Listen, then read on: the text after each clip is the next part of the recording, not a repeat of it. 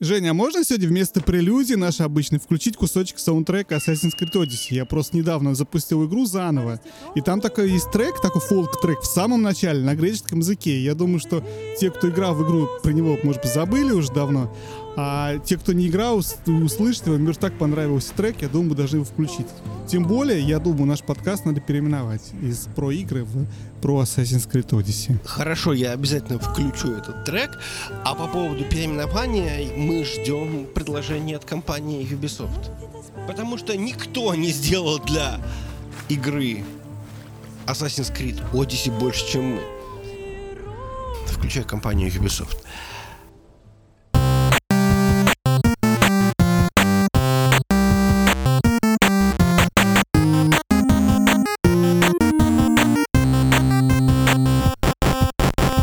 Всем привет, это Вадим и Женя и 68-й выпуск подкаста про игры.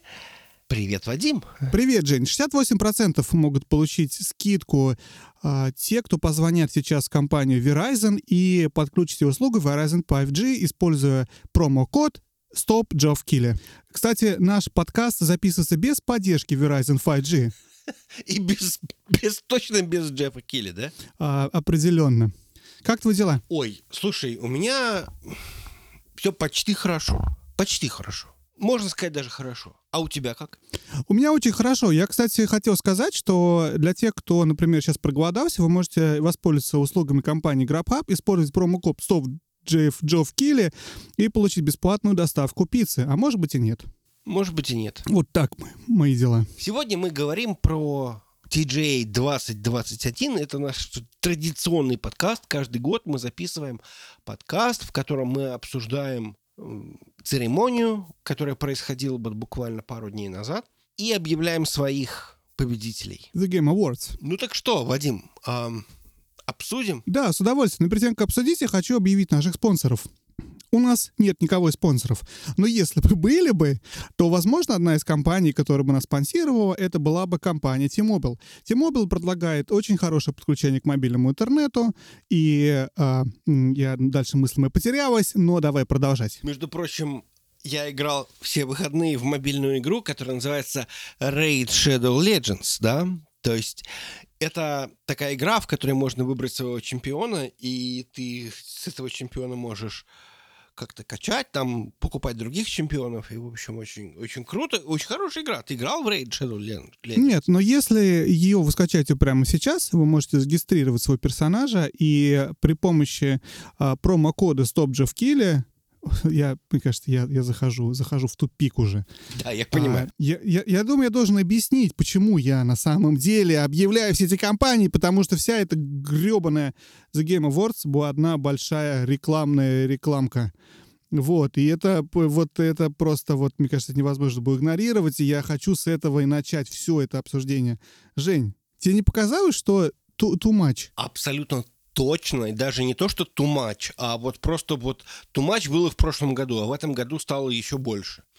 То есть количество рекламы. И по поводу Raid Shadow Legends я э, считаю, что вот это вот полное днище, для которого может дойти игровой журналист, ну или вообще игровое издание, потому что это совершенно точно, что это э, мобильная игра, которая соответствует всем характеристикам мобильной фри-то-плей игры.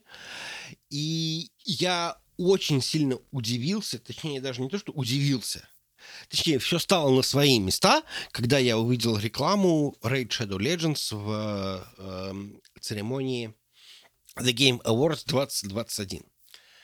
Я так понимаю, что ты смотрел эту церемонию не в прямом эфире, и у тебя была возможность хотя бы промотать вперед. Да, я действительно смотрел ее уже в записи, смотрел ее кусками. Фан-факт, который мы потом, наверное, обсудим, что я не досмотрел ее до конца, и я не знаю, кто взял э, игру года. И, в общем-то, я думаю, что можем даже использовать вот это вот мое незнание для того, чтобы немножко это обыграть, потому что я тебе поделюсь своими мыслями, как я думаю, кто победил, ну, когда мы дойдем до этого, да, пункта, и потом ты мне скажешь, что на самом деле победил. Мне кажется, это будет интересно. Хорошо, я с тобой согласен. Но возвращаясь к вопросу рекламы, я, да, прокомментирую еще пару... Совершенно верно. Я на самом деле думал, когда все это началось, и когда я видел огромное количество рекламы, понимаешь, проблема не в рекламе, Потому что реклама — это то, к чему мы все привыкли. Ты видишь рекламу постоянно, неважно. Если ты смотришь «Оскар», ты тоже увидишь много рекламы. Но эта реклама сделана блоками между контентом крайней мере, телевизионная реклама так работает. А здесь реклама сделана скорее по какому-то принципу интеграции. Но реклам было такое количество, что это просто невероятно. И интеграция была для тех, для тех кто не смотрел Game Awards, как бы не знаю, про чем мы говорим, это то, что просто постоянно упоминалось упоминалось ведущими а, и, и выступающими, какие-то ролики вставлялись, которые выглядели как, как часть шоу, но которые были посвящены просто рекламе чего-то. Вот того же Verizon 5G был упомянут был просто бесконечно раз. Был, был какой-то отдельный кусок, в которых некая девушка вела шоу и снимала с мобильного телефона, и каждый раз говорила, что она пользуется Verizon 5G, и что все должны пользоваться Verizon 5G. И, в общем, короче, это был полный перебор. Но при этом, кроме всего этого, еще и номинации были. Опять же, был в прошлом году, да, был там Fresh Subway, что-то там, Best Fresh Game. Это было раньше. В этом году тоже были номинации, созданные какими-то этими компаниями, спонсорами. А в самом начале, по-моему, Синди Гудман объявила тоже, что там вы можете поиграть в эту игру через Amazon. А, что там Amazon? Луна. Луну нет? Луну, да. Amazon Луну. И если вы пойдете на Amazon сейчас, вы можете купить его со скидкой столько-то процентов. Ну, я не помню подробности, но вот это было без остановки от ведущих, от всех. Но кроме этого, между вот этими всеми премьерами игр трейлерами игр были еще трейлеры игр, которые явно не имеют Game Awards никакого отношения. Это просто была реклама, скрытая между. И я, ты знаешь, я потом, когда уже время прошло, я задумался, что, в принципе, на самом деле шоу в настоящий момент это на 90% реклама, на 95% реклама. Иногда эта реклама очень глупая, как, например, сэндвичи Subway или э, тот же, кто в этом году был, Grubhub, да, перс. Вот или какие-то такие сервисы, не имеющие отношения к играм совершенно. Вот, кроме этого, это реклама а, каких-то иг- около игровых вещей. Это, ну, кроме этого, это еще и куча, куча трейлеров вот этих игр, как тот же Raid э, Shadow Legends, да, который, опять же, ну, не имеет никакого отношения к, к наградам она не номинирована, и это не какая-то World-премьера или что-то такое. Но, в принципе, на самом деле, даже все эти World-премьеры, которые э, Джефф Келли так гордится и показывает, они все тоже реклама. Это реклама будущих игр, а их показывают, что мы хотели их купить. И, в принципе, если задуматься, даже объявление номинаций — это тоже реклама этих игр. И тогда получается, что шоу на 100% реклама. Это просто огромное рекламное шоу на два часа ну, часть рекламы супер тупая, на а два. часть а, на больше, два. я не помню, сколько она идет. Больше двух часов, да? Больше. Они начали в 8 и закончили к 11. Это уже три часа практически. И я даже исключаю Синди Гудман. То есть я очень расстроился, что я, собственно, Синди Гудман не видел. То есть я пришел смотреть в 8. Подожди, ты не смотрел ее платье? Я собирался обсудить ее платье вначале. Это был мой первый пункт программы. Платье я видел. Платье Слава я Богу. видел. Хорошее, красивое платье. Ну, мне кажется, что в позапрошлом году платье было лучше. Я как-то, ну, не знаю. Там Согласен. Было интересно Но у нас наблюдать. есть шарики, у нас в доме есть шарики елочные, вот они прям вот практически как платье Синди Гудман. Тоже такое вот черное с блестками, точнее даже не так, темно-серое с блестками. Вот прям вот как платье Синди Гудман. Я не знаю, на какие аспекты Синди Гудман ты сейчас намекаешь говоря про черный шарик. Ну, я не важно, не важно. На платье, исключительно на платье. На что я могу намекать? А, хорошо, здорово. Так ладно, давай, короче, наверное, приступим. Какой рекламу обсудили, одна большая реклама без остановки. Я, кстати, подумал, что было бы очень круто, если бы Джефф Келли увеличил бы стоимость рекламы в своем шоу в 10 раз. И реклама была бы в 10 раз меньше. То есть это были бы действительно какие-то крупные ага, крупные компании, которые у него эту рекламу купили. А он, знаешь, выглядит как будто продают за 3 копейки. Поэтому все до самого последнего, не знаю кого, покупают у него рекламу, чтобы показать свою минуту, не, не пойми чего. И, конечно, это здорово, что он такую рекламную площадку создал. Но мне это напоминало, знаешь, вот сейчас я пытаюсь вспомнить. Вот ты заходишь на сайт и пытаешься скачать какой-то файл, какой-то сайт, может быть, не, не какой-то там именитый. А вот ты заходишь, там 5 кнопок download, из них 4 рекламы.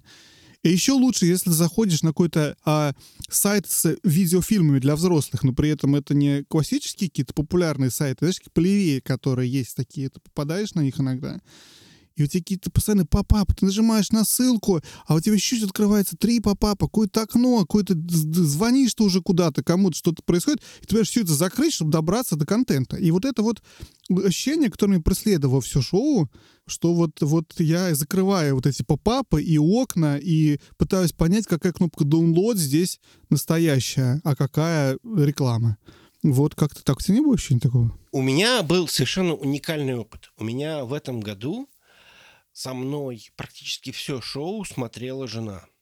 Ага. И поэтому это будет третий участник подкаста у нас сегодня. Я буду просто рассказывать комментарии жены по поводу всякого. Потому что это было действительно, то есть у меня жена не очень посвящена как бы в аудиторию, она, наверное, немножко геймер, ну как немножко геймер, мы знаем, в какую игру она играет. И она была очень счастлива, кстати, увидеть, что все-таки эту игру где-то там показали. Я не помню, то ли в... Для тех, кто не знает, Женина игра, играет, э, Женина, Женина игра, Женина жена играет в Sims последние 15 э, лет, наверное. 20 лет? 20, 20 лет. лет. Okay. Вот. И э, она была очень рада увидеть, что где-то там показали, где-то мелькнул э, в рекламе Electronic Arts этот самый Sims 4. Но суть не в этом. То есть она просто комментировала происходящее. То есть она происходи... комментировала номинантов, она комментировала людей, которые выходили, она комментировала... Так. Я посмотрел бы на такой стрим. Это было бы очень круто. Я понимаю, я понимаю. Самое страшное ее впечатление, и я немножко, наверное, спойлерю, может быть, это надо в конце рассказывать. То есть ее главное впечатление, что она вообще не понимала, где начинается одна игра, а начинается другая. Даже когда номинантов показывали каких-то, она не успевала просто отслеживать, что от одной игры перешли к другой.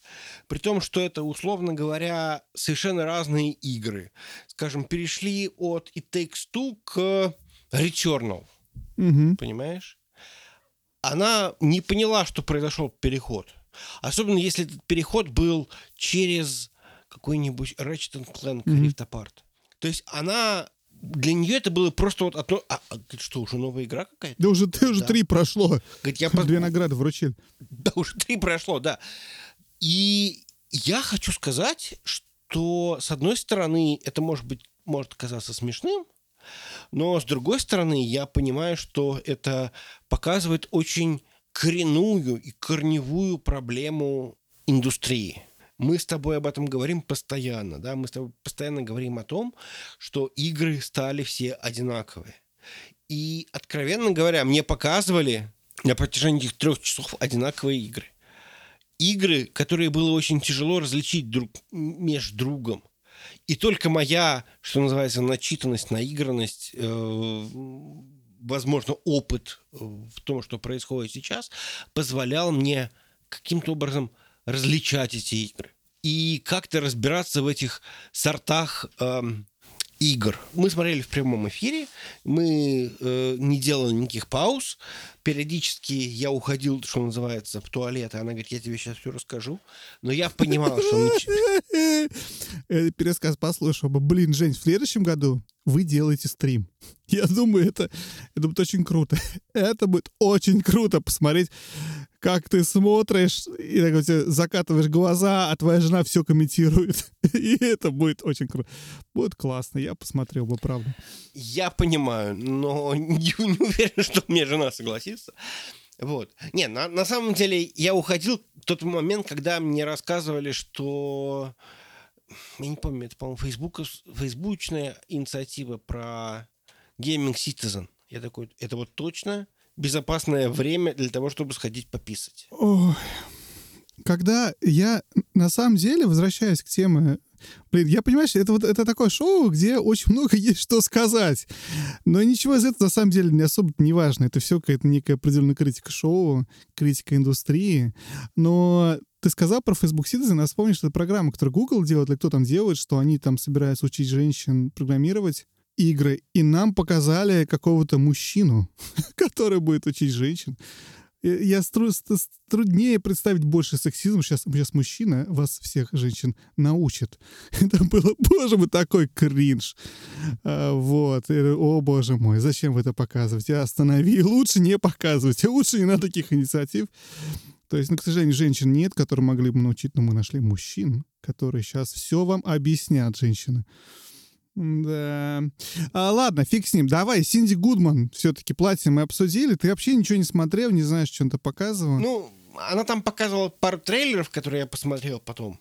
Там были какие-то номинации, причем э, все номинации, по которых у меня было в какой-то веке мнение. Например, там всякие там лучшая киберспортивная команда, лучшая киберспортивная... Все было мнение, боже мой. Да. Ну, в этом году я понимаю, что надо было голосовать за Team Spirit. И самое лучшее киберспортивное соревнование это был The International, очевидно. Ну, просто из каких-то патриотических соображений. Не знаю, какой тебе патриотизм, на чем твой основан. Подожди, то есть ты не был рад, что российская команда в этом году выиграла The International? Я, я не знаю, кто все эти люди, Жень, к сожалению, поэтому... Я тебя сейчас просто вот буквально вот выну из-под камня и расскажу тебе, что, по-моему, в ноябре или в октябре произошло знаменательное событие, и российская компания Team Spirit команда. буквально практически случайно команда, да, российская команда под названием Team Spirit практически случайно, потому что э, там действительно некая цепь случайностей. В общем, она выиграла главный чемпионат по доте под названием The International и заработала, по-моему, что-то, по-моему, около 20, по-моему, миллионов долларов. То есть эти пять реально мальчиков, э, по-моему, там все мальчики, э, заработали вот 20 миллионов долларов. И это было большое событие. Эм, я смотрел несколько роликов, э, как более такие цивилизованные, так и более геймоориентированные, где люди пытались рассказать для тех, кто ничего не понимает в доте и в мобах и в киберспорте, что же там произошло и почему это был, как бы, что называется, big deal. Э, я тебе присылал несколько этих роликов, ты сказал, что типа я вообще не понимаю, да. о чем ты. Слушай, ну круто. Но мне кажется, Ждот же вообще такая руссконародная игра часть сейчас, в моем понимании. По крайней мере, согласно ну, фольклору э, в чате. Ну, я согласен, да. То есть она более популярна, чем конкуренты, да, в России и в Восточной Европе. Это такой, знаешь, футбол определенный своего рода. Не знаю, сколько футбол это уместное сравнение. Вот ты понимаешь, в чем дело? По футболу мы никогда чемпион, чемпионат мира Тоже не выигрывали. Ну, никогда. Я не знаю, кстати, наверное, мы были когда-то СССР какой-нибудь был, но... Ну, СССР, по-моему, в полуфинал куда-то выходил, я не помню, или четверть э, куда туда мы выходили. Нас побьют сейчас и заканчивать с тобой. Э, две группы. Те, которые знают, про что мы говорим, и то, что мы неправильно говорим, и те, которые не знают о том, что вообще мы футбол упоминаем в нашем подкасте. Про игры. Но футбол — игра. А у нас подкаст про игры, так что все сошлось. Так вот, и ну, ну ладно, мы как бы не будем про это ничего говорить. Там я выбрал какого-то, опять же, самый лучший киберспортсмен тоже этот чувак из этой компании, из команды Team Spirit. Ну, окей, хорошо, ладно. Ну, давай не будем об этом говорить, потому что мы с тобой про киберспорт, киберспорт э, мало чего понимаем. Ну, будем откровенны.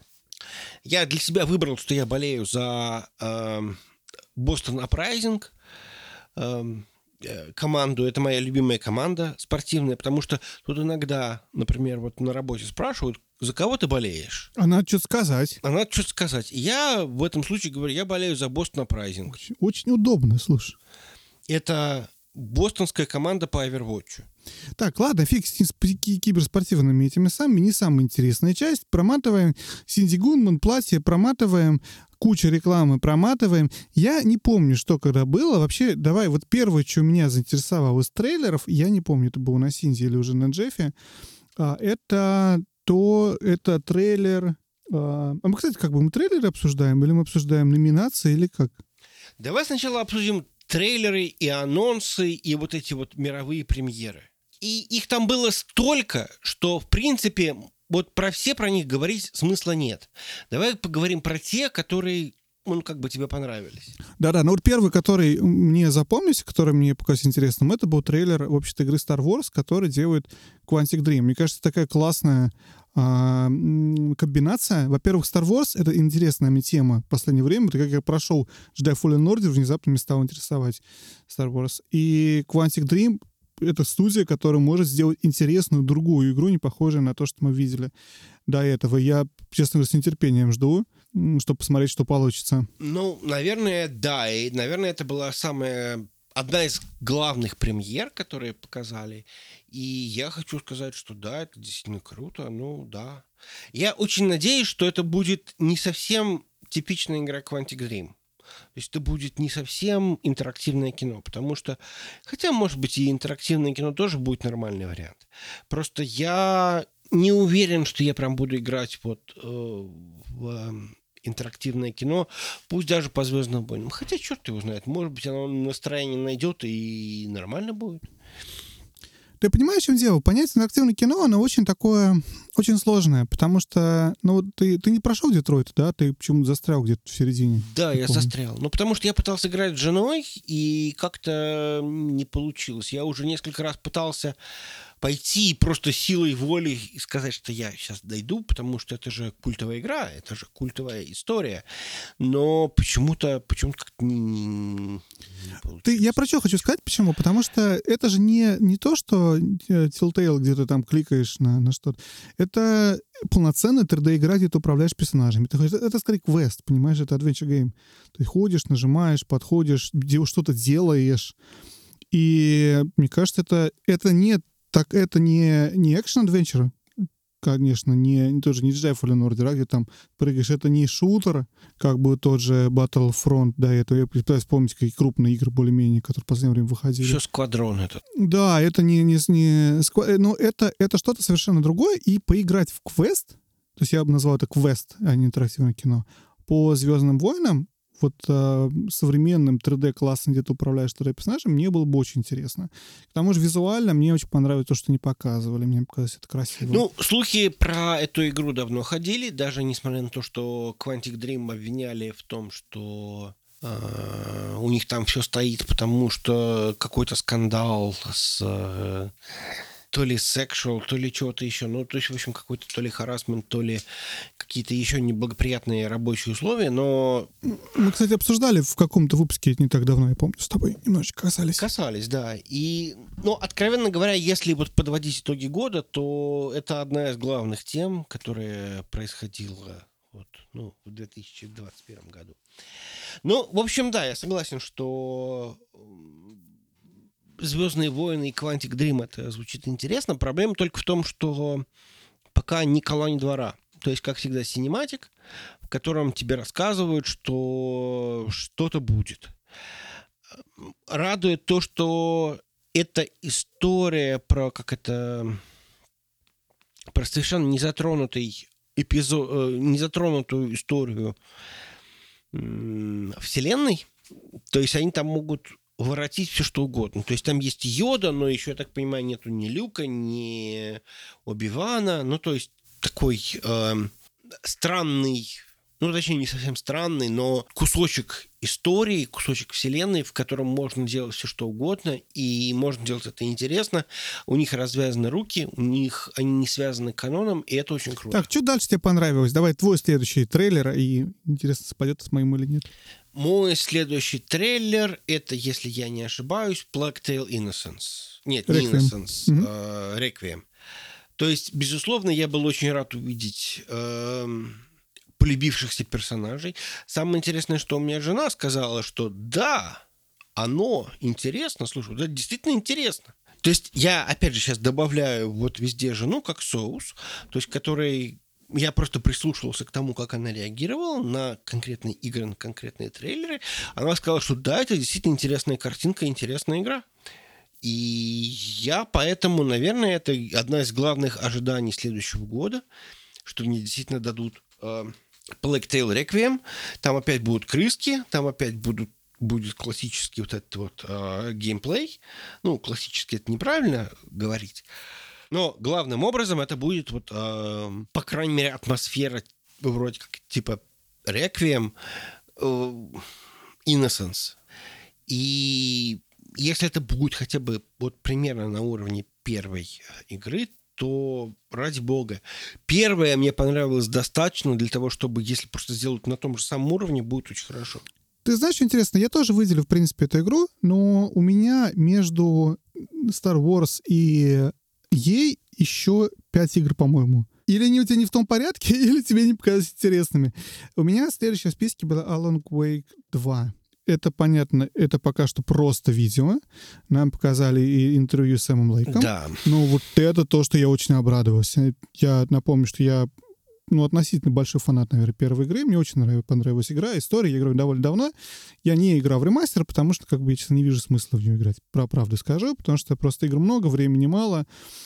При всем желании и мечте, возможно, поиграть в ремастер и заново пережить это, все, все э, впечатления, ну, я не думаю, что я могу. Ну, он того не стоит. Вот, а, я посмотрел трейлеры, очень много первого, ну, ремастер, я посмотрел разбор Digital Foundry, меня все удовлетворило. Вот, а Alan Wake 2, блин, вот это будет здорово. Я прям, прям очень обрадовался. Нас ожидает немножко другой жанр игры, потому что если предыдущие игры все-таки были экшен adventure в своем роде, а, то это будет survival horror. По крайней мере, сам Сэм Блейк считает это большим поворотом в, э, в игре, смена жанра. Посмотрим, как нейтрализует, потому что слово survival horror, оно такое. Для меня и предыдущая игра была survival horror. Но я понимаю, что как бы слово survival вкладывается не, в другое. Не, не, нет, подожди. Survival horror — это когда у тебя три патрона и 20... Э... Ну да, да, да, да, да, я понимаю. Скорее Resident Evil 2 type of game. Такой, да. Так, когда у тебя очень ограниченное количество ресурсов, ты должен более, может быть, медленный. Я, я, я понимаю, о чем речь. Я просто говорю, что, в принципе, когда я услышу, стой, стой, стой, подожди, а предыдущая игра не была survival horror, подумаешь, наверное, нет, да, действительно. Но у тебя тоже там ограниченное количество. Прошел ее, кстати? Я, ты знаешь, прошел ее на... Меня последняя глава осталась, по сути. Может быть, полторы. И я что-то бросил. У меня было много моментов в игре в Alan Wake, когда я, мне было тяжело, и мне вот именно была вот эта проблема с, с нехваткой патронов, нехваткой вот этих всех э, взрывчаток или что там было, что-то такое. То есть мне, мне было тяжело. И ты пытаешься придумать, как тебе прожить с этими тремя патронами и двумя э, гранатами. Я, видимо, играю на нормал, и у меня таких проблем нету. То есть я не сталкиваюсь с нехваткой ресурсов. То есть у меня проблема скорее в том, что э, репетативность геймплея все-таки немножко торчит из игры на предмет того, что ты понимаешь, что ты последние там 15 часов или там, 10 5 часов делаешь одно и то же. Тебе просто насыпают угу. тех же самых врагов, только больше. Эм, ну, не мощнее, но больше и больше и еще больше, кучнее.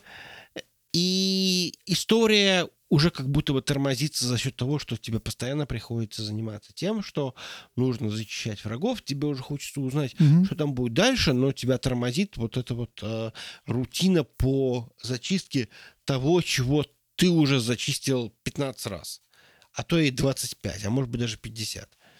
Ну, вот как-то. Я игра в игру, понимаешь, для меня эта игра в первую очередь это сеттинг, который я настолько меня очаровал, и я играл в нее вот этим с открытым сердцем, не знаю, как правильно даже передать эту мысль. Когда тебе настолько нравится концепция вот это вот, что ты один ночью в лесу, и здесь что-то мистическое происходит, что я просто готов его употреблять. Насколько не был бы механический, а, собственно, сам геймплей, связанный с э, фонариком и стрельбой. Вся эта концепция просто для меня абсолютно завораживающая. Я вот эту всю ночь, лес, фонарик, монстры, и ты что-то там идешь один ночь в лесу, и эти термосы с кофе, остались термосы кофе? Что-то было какое-то с термосом поменялось, по-моему, в ремастере, не помню что. Нет, нет, нет, тоже надо собирать термосы с кофе. Но это просто как коллектибл. Это... это такой символ, понимаешь, для меня. И это все настолько меня это реально очаровывало. И история, и сам Орегон, и как бы красота мира. Я играл, из-за сеттинга, и я наслаждался реально каждую минуту. Из-за сеттинга у меня это совершенно не было ощущение того, что, блин, доел, я это делал, я это делал, я получал удовольствие. Ты знаешь, там, не знаю, играешь в футбол, там, по мячику стучишь, и тебе нравится по мячику стучать. В футбол вернулись. Хотя иди одна и та же, стучишь по мячику, и все. Вот и как-то как и здесь. В общем, мне, мне просто нравилось это все, поэтому я буду доволен. Ну, неважно, короче, фиг с ним. Alan Wake 2 выходит, я жду с нетерпением instant purchase, как только смогу. Не знаю, правда, на что, и не знаю, посмотрим, как она выйдет еще на самом деле. По-моему, в следующем году обещали. А, нет, в 23-м году ее обещали. Посмотрим. В 23-м году посмотрим, что будет в 23-м. Надо дожить до 23 Посмотрим. года. Я думаю, что ее, наверное, скорее всего, возможно, еще пушнут, раз у них пока ни коня, ни воза. Так что, да. А, давай, что у тебя в следующем списке, наверное. А потом пойдем опять назад к моему. Будем прыгать. А я не помню. Я помню, там была какая-то еще одна игра, Вторая. которая мне более не понравилась. Но все остальное, да, вторая. Но вот больше как-то я вот вообще реально ничего не запомнил. Из трейлеров, к сожалению. меня следующий был Forspoken, но я не знаю, насколько ты помнишь, о чем речь. А, это игра, которая делает сквореники, ну, там подразделение сквореников, которое называется Luminous Productions. Она тоже планирует в следующем году выходить. Это РПГ, и эм, там, как, как ее описывает, я потом посмотрю, потому что в Википедии, как ее описывает Википедия, что это игра, которая строится на Terrain Traversal Speed and Fluidity. Она просто очень симпатично смотрелась. Там, эм, опять же, трудно понять, как все это будет работать, но визуально мне очень понравилось то, что я увидел. Картинка мне понравилась, и, опять же, Traversal Games, мне кажется, это интересно. Это немножко другая другая вещь. Но это не тот медленный траверсал, который был, например, в э, Death Stranding. Там это все такое, знаешь, траверса уровня, уровня слэшера, наверное, так. И они пишут, что, э, что персонаж существует в открытом мире, и игроки могут путешествовать везде, в любое, не знаю. Короче, интересно, что это будет. Интересно, что это РПГ, интересно, что это скворечник. Меня всегда пугает, когда открытый мир, потому что открытый мир всегда предполагает, что это там десятки часов игры. Слушай, смотри, я прочитал, что он был известен ра- раньше как Project Atia. Мы, кажется, мы слышали про Project Atia. В каком-то в одном из шоу был разговор про это. И да, и она разработана, чтобы показать на самом деле преимущества и возможности графические PlayStation 5. Не удивляет меня. Потому что, видишь, раз у тебя все строится на быстром, быстром перемещении, тебе нужно очень быстро подгружать ассеты разные. И здесь тебе нужен SSD. Поэтому я понимаю, что это будет эксклюзивом для консоли, эксклюзивом, скорее всего, для PS5. Ну, посмотрим, да. А, нет, смотри, будет под Microsoft Windows. Окей, good. Класс, окей. Следующий у меня в списке, на самом деле, игра, которую мы видели уже много раз. Я еще раз убедился, что я ее хочу. Это, пере- это перевыпуск, перезапуск Saints Row. Мы обсуждали ее с тобой. Когда мы обсуждали ее с тобой? Обсуждали мы ее с тобой, Жень? Не знаю, тр- э, слушай, я все понимаю, но у меня такое ощущение, что э, Saints Row это как-то вот GTA для бедных. И я с удовольствием поиграю в такой GTA. Мне нравится динамика. Вот вы, вышло несколько трейлеров уже. Я смотрю трейлер, мне нравится динамика, мне нравится... Это действительно GTA для бедных, возможно, отчасти. Я не против такой поиграть. Но в GTA пока нет. А в GTA для бедных я поиграю. Мексика, банды. Причем, знаешь, банды там выглядят так, как в Киберпанке их мне обещали. Я в Киберпанк все еще не поиграл. Но э, вот какие-то банды с названиями, с типами, с, с- с- не типами, как правильно со стилями. В общем, мне интересно будет посмотреть. Я что-то прям очень... э, и вряд ли я не, уве- не уверен, что я собираюсь там покупать ее сразу же на выходе. Но она мне все более и более интересна. Цензро посмотрим, когда выйдет. Следующий у меня в списке, пойдем быстрее, ты не поверишь. Игра по фильму, Жень. Знаешь, какая? Какая? а, называется «Дюна». Прикинь, игру по фильму сделали. А, подожди, хотя, может быть, это по группе. Игра по группе. Может быть. А может быть, слушай, а может быть это был, э, была, был фильм по игре, а потом по этому фильму сделали игру. Может быть А так? потом, а потом еще чувак книгу написал, по-моему, в конце. По, по игре. Да. Возможно, было так. Мы с тобой хорошо знаем э, историю Дюны. Кстати, ты посмотрел фильм? Нет, я не посмотрел фильм. Ты что? Вот это ты, А ты посмотрел? конечно. В кино ходил специально. Нельзя пропустить. Ты Аркейн не посмотрел. О чем мы с тобой говорим? Подожди, а ты, ну ты сравни Аркейн и Дюну. А ты смотрел фильм 70-х годов, который, я не помню, кто уже его снимал-то его? А кто снимал Дюну первую? Я читал книгу. Я читал книгу. Я не читал оригинальный... Я, я не смотрел эти фильмы, я читал оригинальную книгу. И играл, соответственно, в Дюну 2.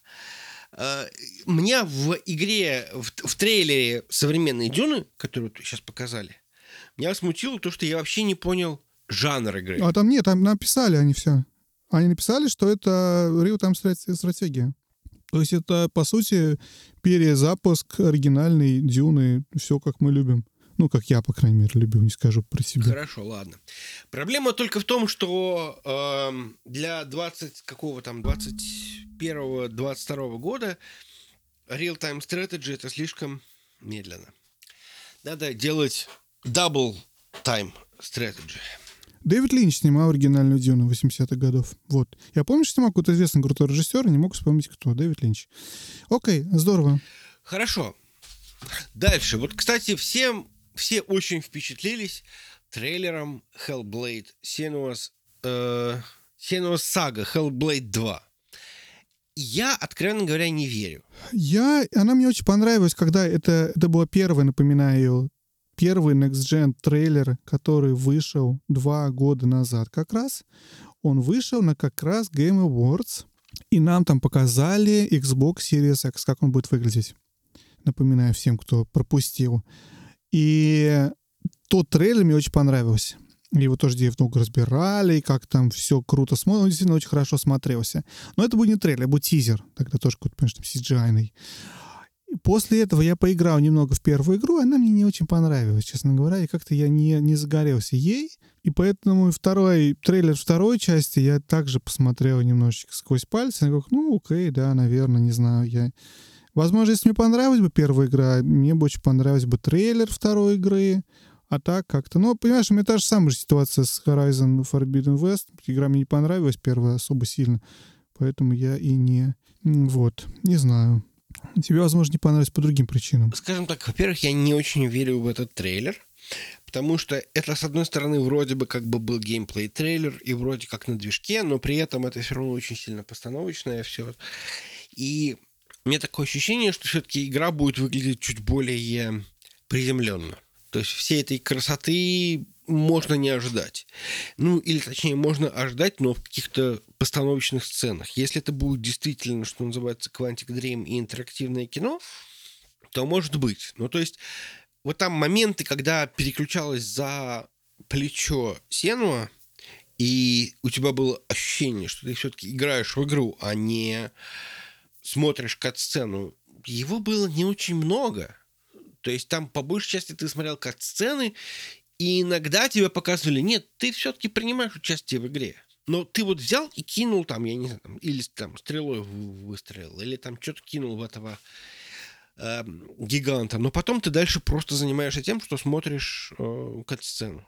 Ну, как-то как-то так. Я все еще думаю, что я, может быть, поиграю в первую часть, и ко второй подойду более с открытым сердцем. Ну, посмотрим. В любом случае, мне нравится, что она будет в Game Pass е, и, скорее всего, э, бери не хочу, что называется. Окей, okay. у меня в следующем списке игра Steelrising. Я почти уверен, что это и в представлении, знаешь, о чем я говорю. Steel Rising — это игра, которую делает команда я не помню название компании, если честно, простите меня, но это компания, которая сделала эм, Gridfall. Spiders. Ну, в общем, они делали Gridfall. И суть Steel Rising в том, что, опять же, посмотрим, как это все будет смотреться, о чем будет игра. Это, в общем-то, экшен, экшен игра. А, сеттинг мне понравился.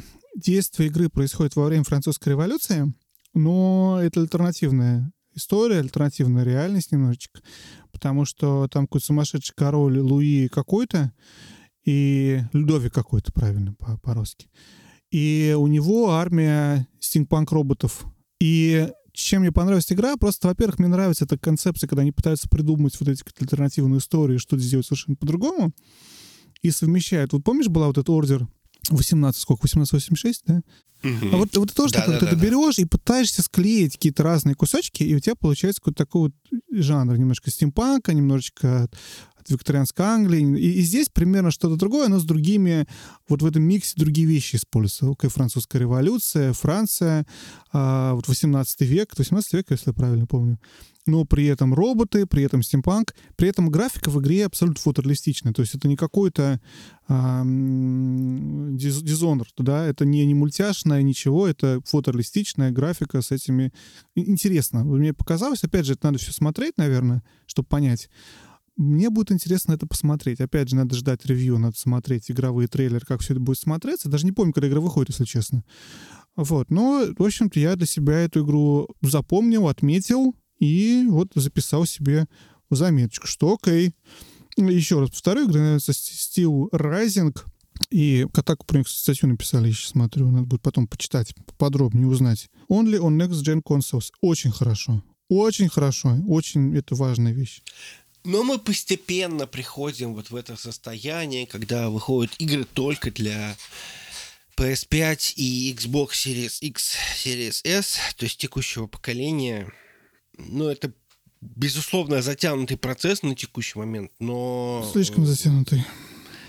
Мы потом это обсудим подробнее. Я э, очень хочу это обсудить. Это важная, важная тема, и мне кажется, это важнейшая часть. Самое важное, что было в Здесь давай я перейду к следующему. Дальше у меня игра, которая выходит в следующем году. Мы про нее знаем, я не знаю, может быть, ты про нее не очень помнишь, не следил, но я знаю, что название ты точно знаешь. Dying Light 2 релизится в феврале. Очень долго ее писали. Да, знаю такую, Очень да. долго ее делали. Мне кажется, ее девелопмент там что-то перезапускали, какие там были, в общем, сложности с ним. Она должно было, да, давно должна была выйти. Мне очень интересно посмотреть, что это будет. Там очень сложно, потому что дизайном игры занимался Крис Авилон. И суть в том, что его как-то фактически, говорят, пригласили просто для того, чтобы создать, что называется, хайп.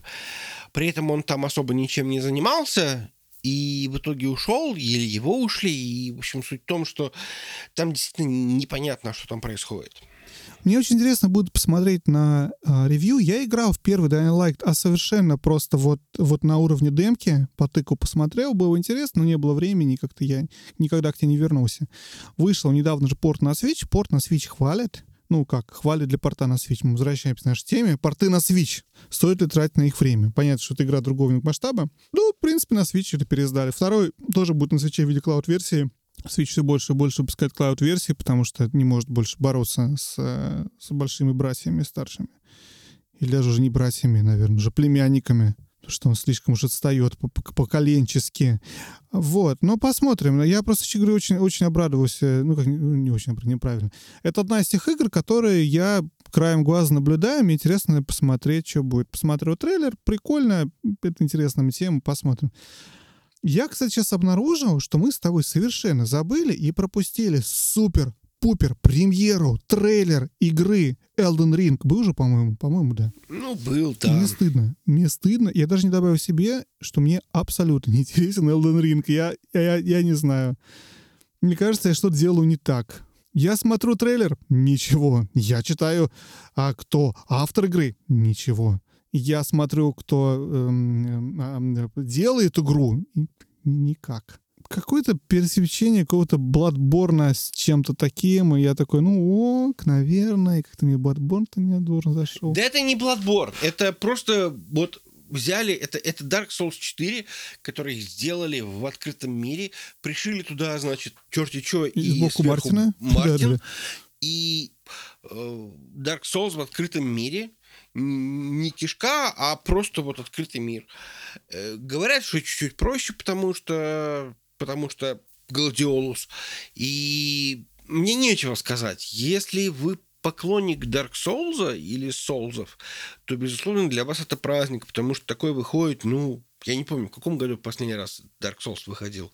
17 В каком году последний раз взял этот наш э, Секира? В каком году? В 19 он взял? Ну, опять же, Секира это все-таки немножко другое. Не знаю. Это все-таки не... Тут, понимаешь, в чем дело? Тут ты смо... Я вот смотрю на... смотрел на геймплей, и вот на эти там 20 минут этого самого этой игры.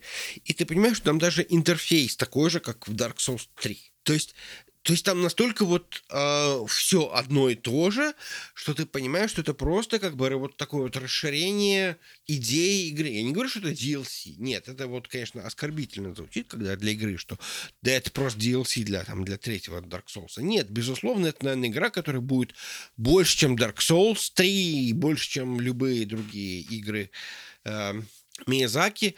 Но это просто игра, вот, которая вот, ну, просто вот взяли механику и лучшие кусочки из Dark Souls и попытались сделать такой open world на базе этого. Причем этот, наверное, open world, он будет не совсем open world, а просто вот, ну да, ты можешь идти туда, можешь идти направо, можешь идти налево, на север, на юг, можешь там как-то возвращаться. Э, в принципе, можно сказать, что в классическом Dark Souls ты тоже можешь ходить к любому костру, просто это моментальное перемещение, а не через пересеченную местность. Ну, ради бога. Так, следующий у меня в списке, Жень, это Blood Hunt. Blood Hunt — это игра, которая уже вышла. Это Маскарад, на самом деле. Vampire Маскарад. Она вышла mm-hmm, еще okay. в сентябре.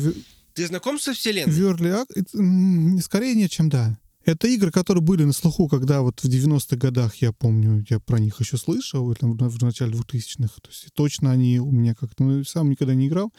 Но суть не в этом. Потому что мне... Это э, Battle Royale, free-to-play, по-моему. И это Battle Royale с вампирами. Мне интересно, я посмотрел в такое. Это не та игра, которую я, блин, классно, давайте все бегом смотреть, качать. Ну, Battle Royale с вампирами, почему бы нет? Интересно, что они сделали. Один раз я точно поиграл бы, а может даже больше. Я придумал формулировку Battle Royale в кустах. Ой, очень хорошо. Жень, дальше у меня невероятная вещь. Я записал себе, что мне понравилось выступление группы Imagine Dragons, которые я не люблю, которыми совершенно неинтересно, потому что они пригласили молодого хип-хоп исполнителя G.I.D., которого я очень люблю. Я был настолько безумно счастлив его внезапно увидеть на этом шоу имени Стинга, что я хочу это отметить. Просто вот как бы внести вот это класс, круто, класс. G.I.D. из Атланты, Fresh Blood, офигенский. Я тоже не очень люблю воображаемых драконов, Потому что они мормоны? Почему мормоны? Нет. Короче, я смотрел просто документальный фильм про, про вокалиста и главного их этого лидера, и не помню, как его зовут. Сейчас посмотрю, подожди. Э, э, Дэн Рейнольдс. Про Дэна Рейнольдса. Он сделал документальный фильм, где он рассказал, что он мормон. И у них это гитарист тоже мормон. Они, короче, все мормоны. Ну, может, не все мормоны, но, по крайней мере, частично мормоны. И, но у него большие разногласия по поводу того, как мормоны не признают гомосексуализм, и он там с ним бодался, и очень документальный фильм был об этом, и очень... А, вот, но да, как бы я группа не фанат, а вот GID очень классно, рекомендую всем послушать, э, вот, если вам интересно. Ark Riders. Это тоже игра, которая мне запомнилась прежде всего музыкой, потому что в ней была а, в ней в ней э, была использована композиция шведской певицы Робин. Тоже очень обрадовался. Потому что знаешь это классно что я подумал про вообще про всю международность современных игр насколько игры, в отличие от, например, киноиндустрии, которая сосредоточена все-таки в определенных вот точках, да, там в Лос-Анджелесе где-нибудь, где-нибудь в Нью-Йорке, какие-то есть какие-то центры. Ну, конечно, все понятно, все в основном в Голливуде игры делаются по всему миру совершенно в таких пропорциях, в, в правильных, ну, относительно правильных. Может, там слишком много игр из Японии, если пропорционально сравнивать, и, может, мало из каких-то других стран. Но в целом мне нравится рассредоточенность. Когда я услышал э, трек совершенно шведской исполнительницы Робин в игре шведской, шведской студии, и я вспомню, как мы смотрели с тобой на E3 трейлер какой-то российской игры, где была песня музыка нас связала, по-моему, да, что-то там было. Я даже не помню, что это за игра в настоящий момент. Да-да-да-да. Atomic Heart. Точно, совершенно верно. Вот тебе память, а. Вот. И, блин, это очень здорово. Мне нравится смотреть вот эти культурные, национальные какие-то отсылки, понимаешь, к чему-то такому своему, даже если игра не об этом. Вот. Как-то так. И на этом список мой мог бы закончиться, но мы на самом деле пришли к самому главному блюду, которое на самом деле было главным, главным шоу вообще, я считаю. Ничего важнее не было, вот от, от, определенно. Это трейлер, точнее, объявление о деме, демо-игре «Матрица». Ты успел посмотреть его? Кстати, нет. Это чего? Я не очень понял. Там надо что-то скачивать, там какая-то непонятная демка. Это вообще игра или что? Это демка? Это, это демо. Это, короче, я ее скачал, я, разумеется, ее посмотрел, потому что весь интернет обсуждал только ее. И кроме этого, я посмотрел 50-минутный разбор полетов от Digital Foundry. Они выпустили экстренный выпуск. Оказалось, что у них демка это была э, за несколько дней. Они успели ее всю изучить вдоль и в поперек. На самом деле, это, короче, демонстрация Unreal Engine 5. Это, по-моему, вторая. Первая демонстрация была, помнишь, мы смотрели вот э, пару Ну, лет назад. выходил, да? По каньону в кань- лазила совершенно верно. девочка. Но ту демонстрацию никогда никому не дали пощупать и посмотреть. И он показали, вот, смотрите, можно сделать вот такое вот на, на UE5. А здесь ее дали всем, и можно скачать и посмотреть. И понятно, что, в принципе, интернет просто трещал. Я, я, я подписан на нескольких российских и иностранных журналистов, и это просто все, все брызгало слюной, и интересно было смотреть на реакцию, как люди, которые из, э, из эм, чуть даже ближе, наверное, к, к игровой индустрии, чем мы, как они все воспринимают это как вообще единственное, что было на шоу, что было хоть как достойно внимания. Наверное, это так. Давай, расскажу немного про, про демку для тех, кто не смотрел. Это играбельное демо. Как оно из трех частей. У тебя есть начало, где нам показывают, в общем-то, самого Киану Ривза, и я не помню, как зовут тетку, простите, пожалуйста, которая играла у Тринити. Вот, нам показывают их, нам показывают некий кусок из фильма, но при этом они говорят, и нам показывают уже такого пожилого, современного Киану Ривза, который говорит, что когда они снимали, вот мы вот тогда рассуждали, что будет, когда технологии дойдут до того, что игры и фильмы будут уже неотличимы. И дальше нам показывают, что там его группа лицо там меняется, он становится Киану Ривзом с э, того времени, понимаешь, 20-летней давности, или когда фильм вышел. Больше 20 лет назад, да? 25 лет назад. И, собственно, нам показывают некий видеоролик, это еще неуправляемая часть, но нам показывают о том, что может делать технология. И они рассказывают, что то, что вы сейчас видите, технология Unreal Engine 5.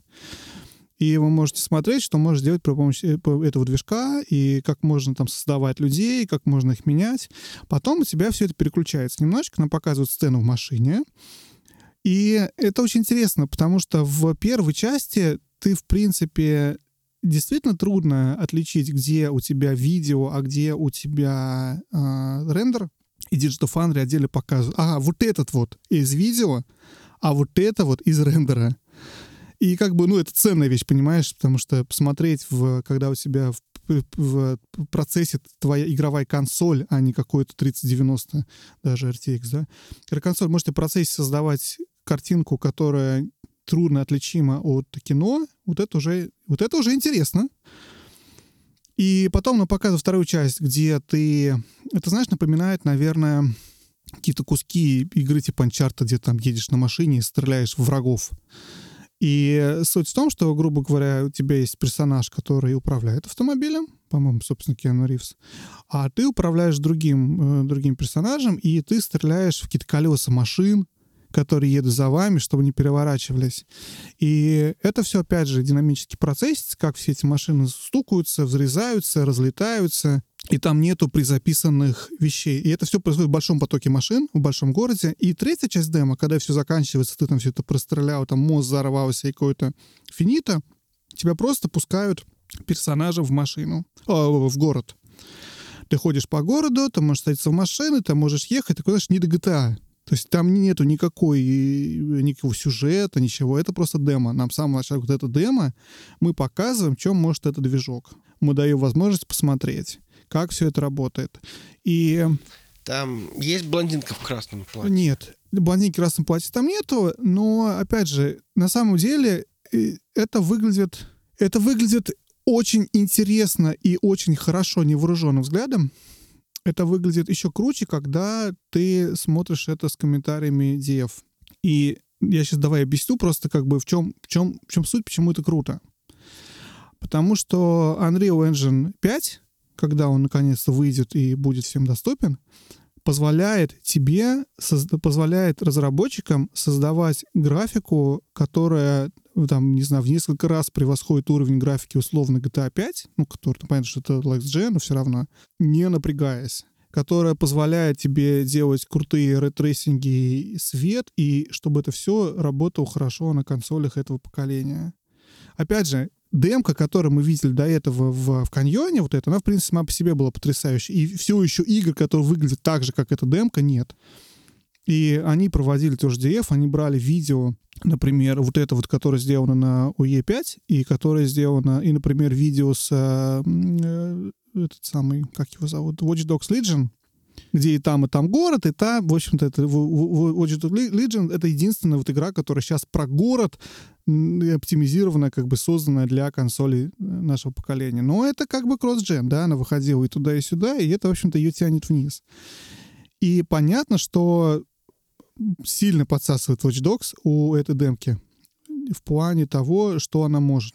Там очень много построено на то, на то, как ты можешь оптимизировать. Э, эпики используют невероятное количество магии для того, чтобы графика такого совершенно другого уровня работала на более слабых консолях, ну, по сравнению с 3090, да, мы с тобой много обсуждали. И они, они это встраивают прямо в движок. И все это делают за счет того, что у тебя, грубо говоря, там показывают, там можешь посмотреть, переключиться между текстурами и без текстур, как все это выглядит. Прям в самой демке, когда смотришь. И у тебя, например, когда ты едешь, идешь по городу, у тебя все объекты, которые стоят рядом с тобой, это вот эти вот э, наниты, как их они называют, технологии. То есть, грубо говоря, у тебя какие-то стоят вот эти вот объекты, которые не могут деформироваться, они статичны.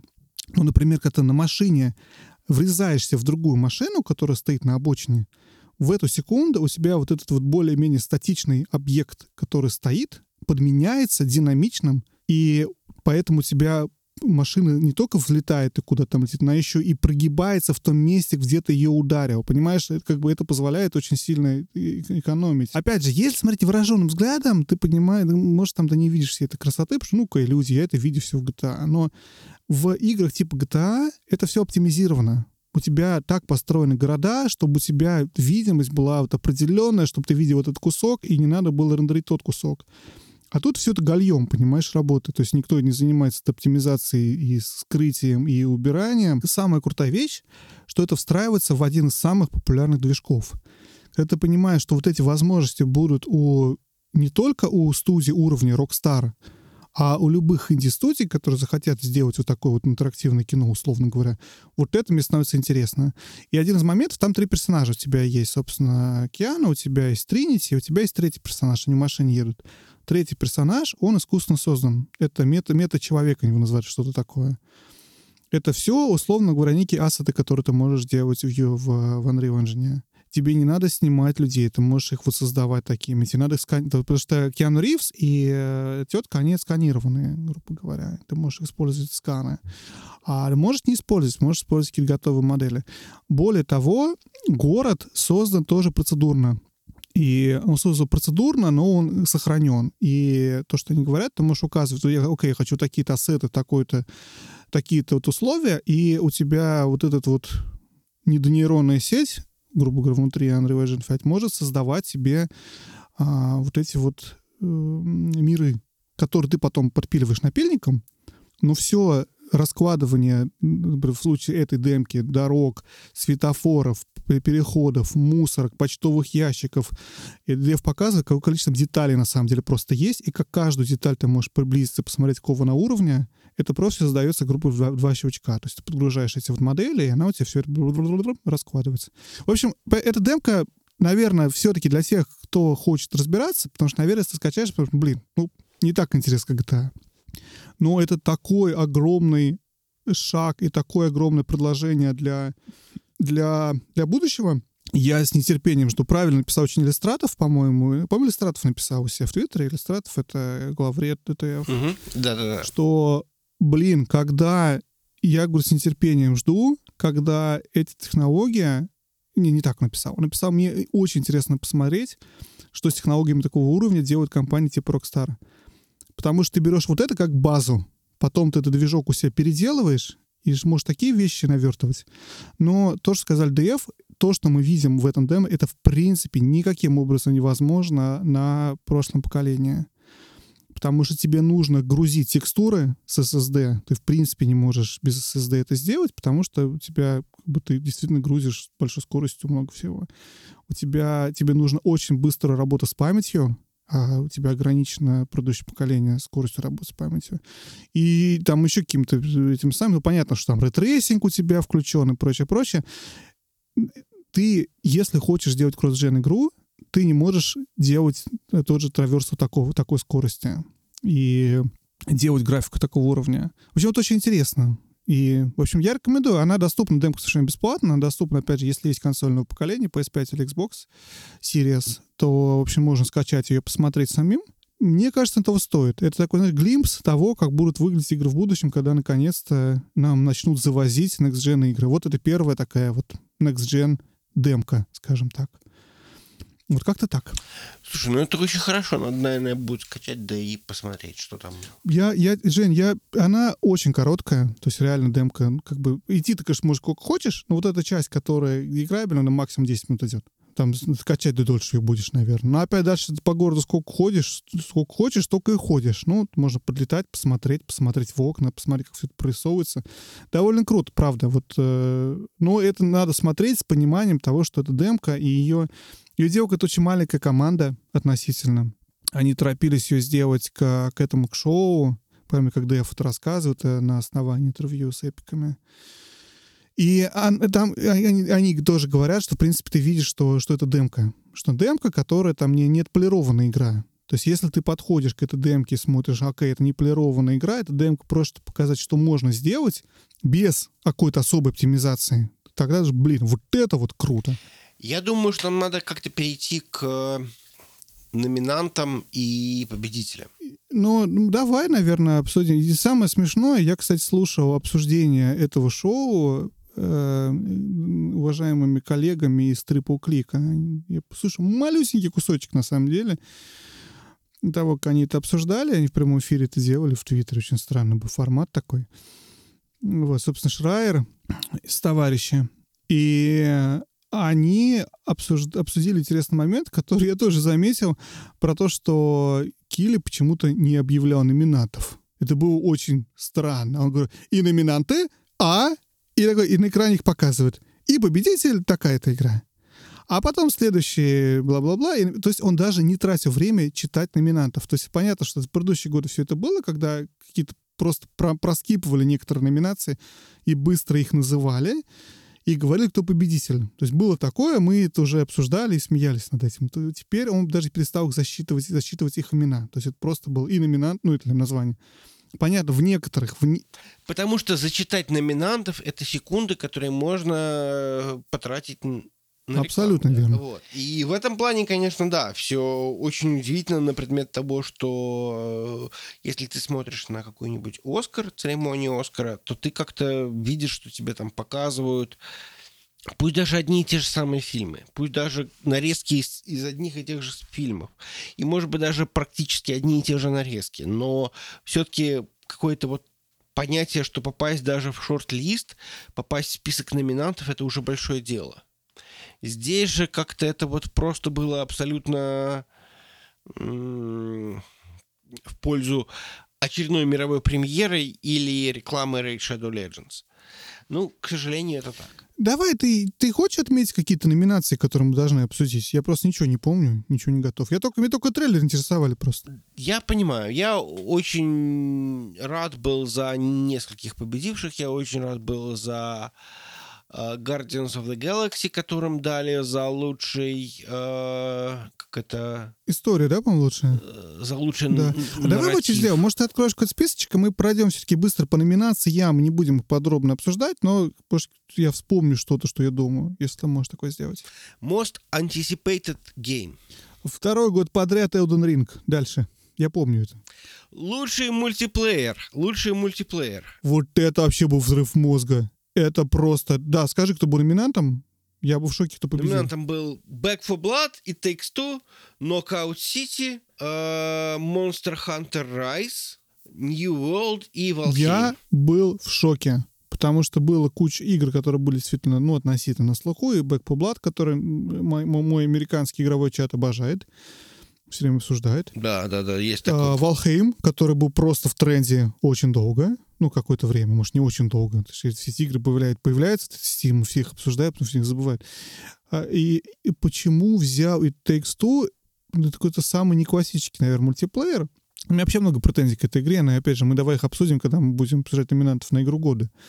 Я был удивлен, честно говоря. Дальше. Э, самая странная категория, которая я считаю, что их надо все-таки как-то разделить, потому что Best Sim Strategy, потому что я считаю, что есть Strategy, а есть Sim, и это все-таки разные... Жень, если их делить, меньше времени будет на рекламу. Согласен.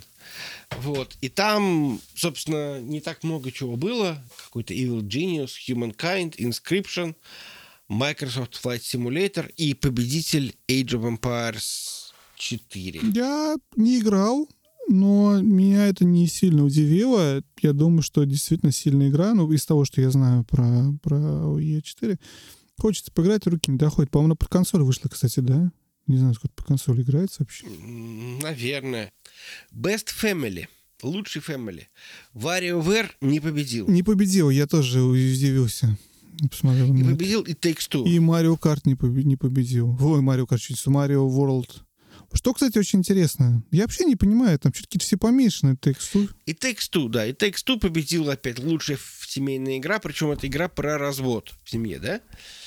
Мы обсудим потом это. Да, мы не будем говорить про Best Fighting, потому что я, честно говоря, когда голосовал, ты, кстати, голосовал?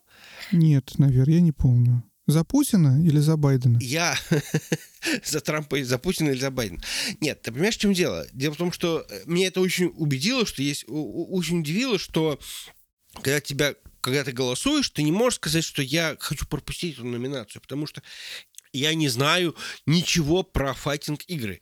Я не могу сказать, я тыкнул в какую-то странную, потому что, ну, я не знаю. Так, первая победила. Никто ничего про них не знал. Ну, одна из них была первой, и все на нее тыкали. Лучший ролл-плеинг. Э, номинация, в которой появляется э, Киберпанк. И, конечно, не берет номинацию. Номинацию берет Tales of Arise. Ну, не такой плохой, наверное, выбор. Японская RPG, RPG, ну, очень безопасный выбор. Не знаю. Best Action. Вот тут я очень радовался, потому что Returnal. А кто был там в списке? Там Дредбол, я помню, да? Back for Blood, Chivalry, э, Deathloop, Far Cry, 6, Far Cry 6 и Returnal.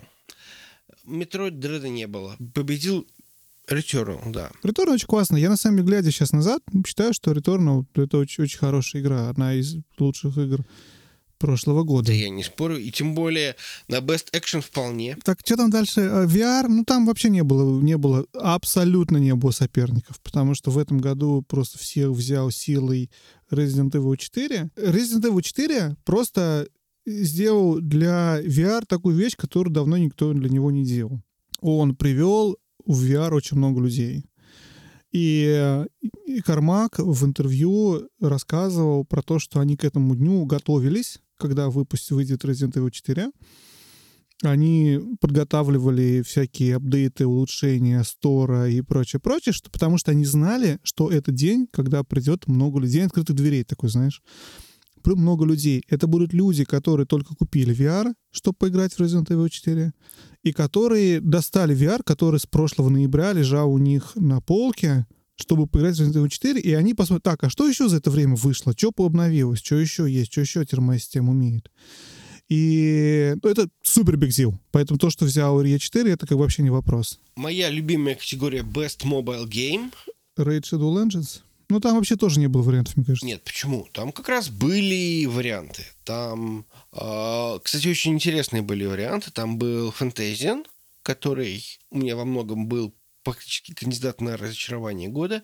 Genshin Impact, который взял в итоге номинацию. League of Legends Wild Rift. Это, безусловно, то, за что я голосовал.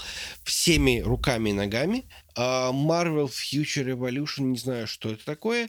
И Pokemon Unite. То есть, в принципе, они все, из них две мобы получаются, да, то есть из этих пяти э, игр так две мобы, но в целом, в общем, это все были интересные игры. Я не очень понимаю, Геншину уже года два, но при этом Да, мне тоже кажется, что Геншин же давно вышел. Но, окей. Видимо, там, там своя... своя... Мы мы обсуждали этот вопрос уже, что они дают иногда играм каким-то, которые вышли давно, по какому-то принципу. Я не очень понимаю, как это работает. Не, ну, я понимаю. Ну, короче, в любом случае, как бы, ес- и- из того, что показывали, понятно, что, конечно, здорово, э, лол и все остальное, но с Геншином масштаба Геншина не сравнится. Это как выпустить лучшую мультиплеер игру и сказать, что одна из них будет Fortnite. Как бы, ну, Не знаю. Best Community Support не будем обсуждать, там взял Final Fantasy 14 Что, онлайн. кстати, меня очень удивило. Ну, окей. Я прям захотел поиграть в FF 14, раз они взяли Base Community Support. Потому что до этого же получали Fortnite и Apex, и это как бы для меня made sense, потому что про Fortnite и Apex все время на слуху, что там происходит, какие события они там устраивают. Что в Final Fantasy какие-то события происходят, я не знал. Ну, окей. Ну, э, смотри, я так понимаю, что Fortnite брал в прошлом году. Или Apex. Ну, я Или- не может быть. да. Вот.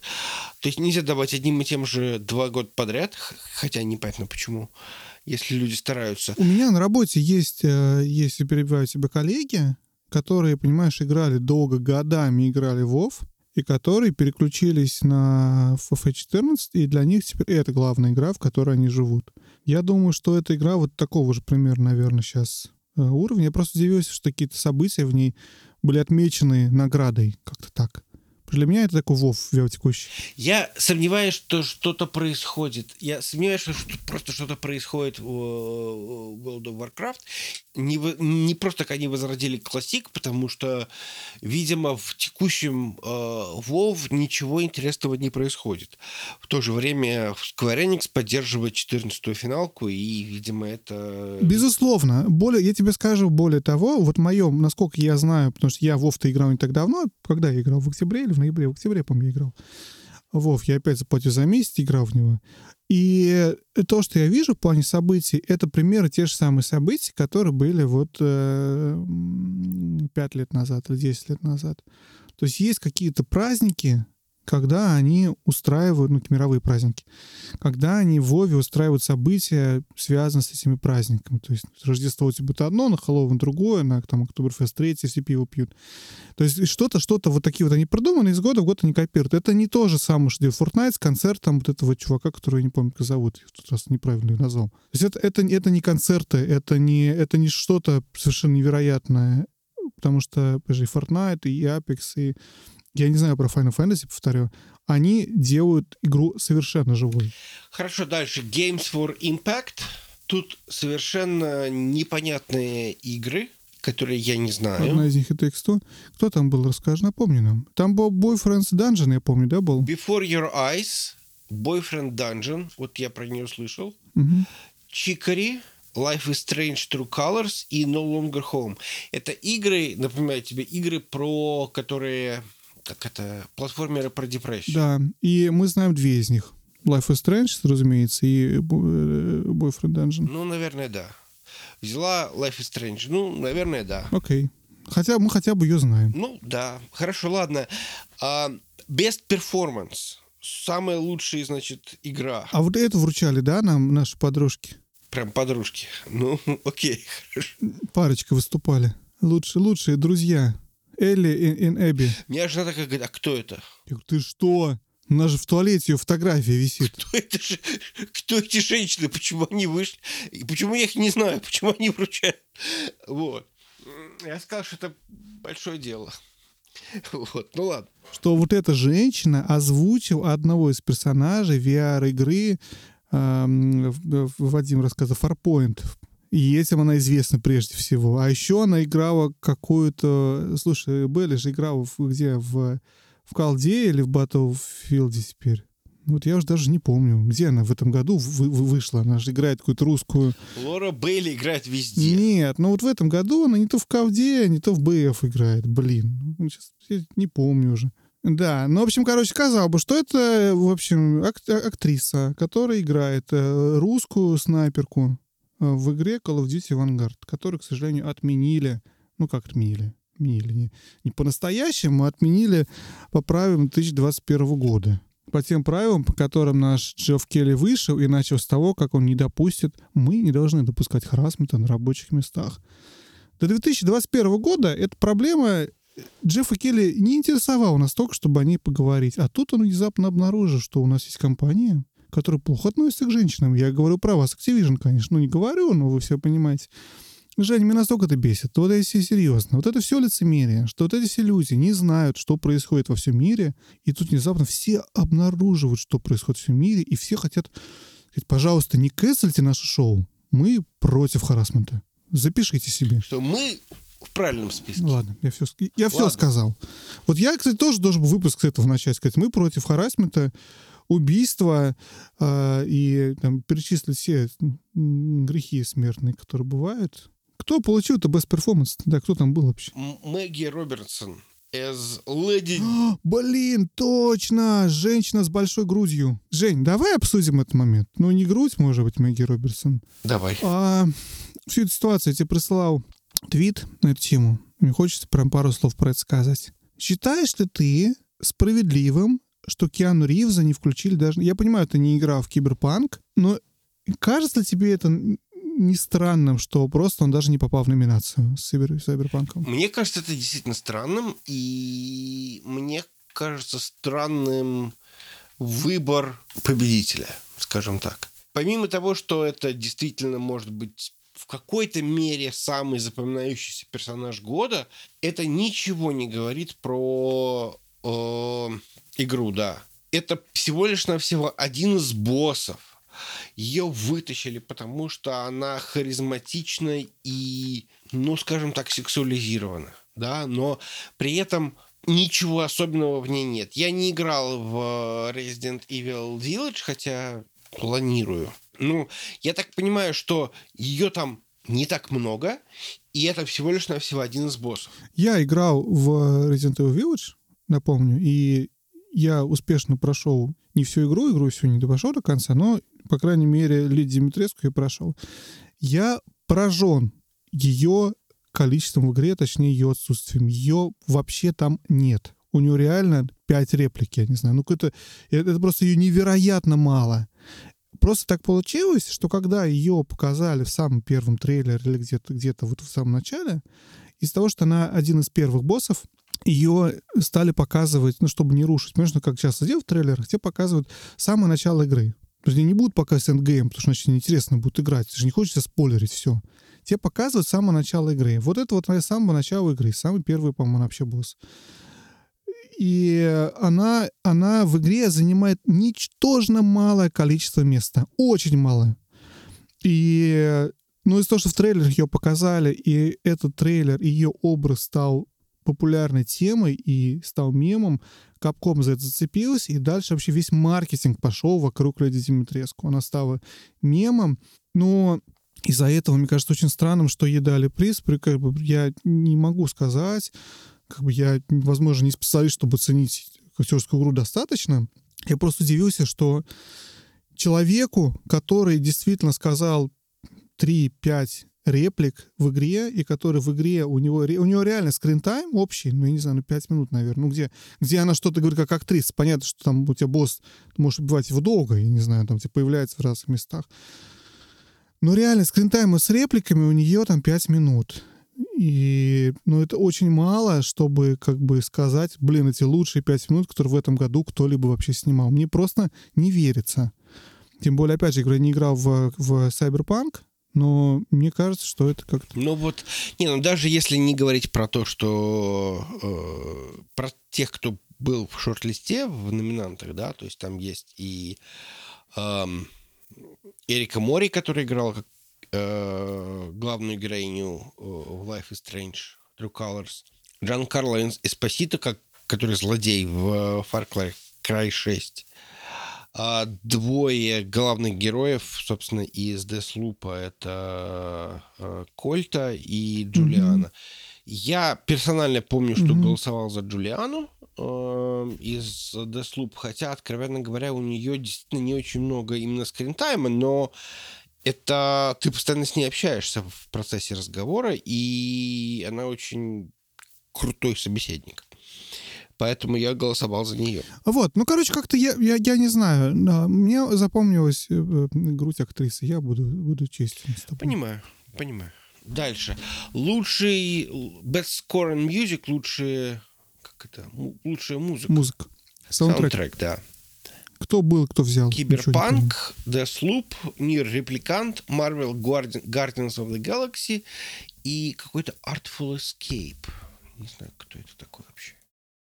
Artful Escape — игра, кстати, про которую рассказывал очень много наш с тобой любимый Metal Jesus. И после его рассказа мне очень захотелось поиграть в эту игру. Я удивлен, что ее, ее показали, что она попала на The Game Awards, потому что такая инди-игра, понимаешь, геймпасса. Но у нее очень интересная концепция. Ты там играешь такого а, человека, который захотел стать рок-звездой. А, это 2D такое, 2D приключения, даже не, не платформа, 2D приключения. И который даже путешествует по каким-то планетам другим. Там очень закручена такая история. Но очень смешная, очень классная игра там, с юмором уровня сиерских квестов старых. Ну, понятно. Тогда понятно, почему Metal Jesus. Ну, отчасти да, но она при этом, понимаешь, там она очень такая красочная, очень э, смешная, и в ней, в принципе, много музыки, и она, как он рассказывает, что если вы любите музыку, блин, это вот игра, в которую стоит поиграть, потому что там ее много хорошей. Кто взял? Взял NieR Replicant, и, ну, в принципе, наверное, это разумно, потому что в Deathloop я не могу сказать, что я помню какую-то музыку. Э, в Киберпанке может быть, но Киберпанк проклят, и ему ничего не давали. Э, Guardians of the Galaxy безусловно, очень крутая музыка, только это не заслуга игры, это заслуга того, что они напихали туда Музыканты 80-х. 80-х, mm-hmm. да. И как бы, ну, поэтому NieR Replicant, я согласен, да, Кейичи Окабе. Дальше. Лучший art direction. Вот тут я был в шоке. Да? Я перечитал список пять раз. Ты его прочитай, а я тебе скажу, почему был в шоке. Deathloop, Kena, Psychonauts, Ratchet Clank и Artful Escape. Опять. Смотри, все игры знаю, все игры видел трейлеры, играл сам только в Ratchet Clank, по-моему, из всего. Я был шокирован отсутствием самой лучшей игры. Я был уверен, что она будет, я почему-то пропустил, что ее не будет, это, собственно, Resident Evil Village. Вот там, потому что действительно art direction вот на, на уровне невероятном. Как психонавты. Но я понимаю, там другой стиль. Или, или тот же Ratchet Clank при всей красоте графики в игре, как они могут соперничать с Resident Evil Village, который не включили в этот список, я, я просто не понимаю. Ну окей, не попало в шорт-лист. Ну, подожди, я так понимаю, что все-таки для того, чтобы быть в Art Direction, номинация Art Direction, ты должен делать такой типа арт, а не реализм. То есть в Village действительно получается, что у тебя очень много вот этих вот деталей, то есть такое вот воссоздание вот этого вот, воссоздание картинки, и, ну это такой реализм. А тут именно была именно стилизация, потому что в Deathloop очень много вот Э, которая взяла номинацию. И во всех остальных играх очень много именно вот такого вот стилизованного. И тот же самый Deathloop это такой вот такой поп-арт в стиле Уорхола, наверное, как-то так вот. Есть ты, ты его видишь просто постоянно изо всех щелей. Я понимаю, Жень, я, я понимаю, я понимаю, о чем ты говоришь, но не обязательно тебе накладывать селшейзинг или другой эффект на свою картинку, чтобы назвать арт-дирекшеном. Тот же Control взял в каком позапрошлом году, по-моему. Вот, и э, понимаешь, ты смотришь, когда тот же Village, ты видишь, что это, это игра с цветами, как они все это делают. Там, там разные, куча разных элементов. Одно делает деревню, другое делает замок, третье дело даже в этом же замке где-то там на, на улице по крышам. Это, это, это красивая, сочная, красочная, даже не красочная, красивая, выдержанная картинка в определенной стилистике, в определенных, э, в определенных тонах. Ты ходишь по деревне, ты заходишь в дома, там весь лубочный э, восточноевропейский этот, этот фольклор, вот как, знаешь, вот как в «Ведьмаке», только Next Gen после «Ведьмака». Это, это очень интересно именно вот art direction, понимаешь, вот как он весь сделан. Но, подожди, замок, там это замок вот роскошный, переливающийся всеми красками, дорогой замок. И, блин, вот это вот art direction я, я просто, честно говоря, поражен, что игра даже не попала в шорт-лист, а психонавты попали. Ну, окей. Дальше. Лучший нарратив. Мы уже обсуждали, да, что взяли Guardians of the Galaxy. Победил Guardians of the Galaxy. Я за них очень рад, потому что, ну, по крайней мере, из моего пер- персонального опыта, я играл, правда, только в две игры из этих пяти. Э, мне кажется, что это действительно такая очень нарративная игра, которая почему-то игра, но еще дополнительно просто такая вот история уровня, не знаю, фильма. Э, как минимум сериала. И, Фильмы Гарден да. Так что, в общем, ну, может быть заслуженно, наверное. Я, я не могу сравнить с Life is Strange или э, Психонавт. Согласен, да, я тоже обрадовался, честно говоря. Дальше. Тут совершенно мерзкие две категории. Лучший дебют инди. И тут Кена, Sable, The Artful Escape, The Forgotten City и Valheim. Лучший дебютный инди. Кто твой, давай, кто твой победитель, Женя? А, мой победитель дебютного инди это э, чуваки, которые сделали этот э, Фист или Асцент. Но, но совершенно вот не эти ребята, вот, которые вот э, дебютные инди. Победил Кен, победила Кена. Лучшие инди. Практически те же самые ребята, но не совсем. 12 минут, Death Door, Кена, Inscription и э, Loop Hero. Победил опять, опять Кена. А Волхейм не взяли, смотри, что интересно.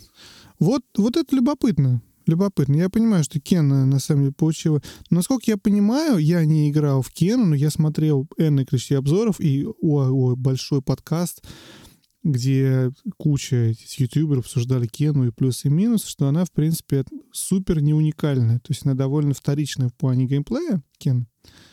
Ну и в плане графики. То есть, понимаешь, там мультяшная красивая графика, это хороший пакет, но там у нее нет, она не, не собирает звезд в плане какой-то интересности.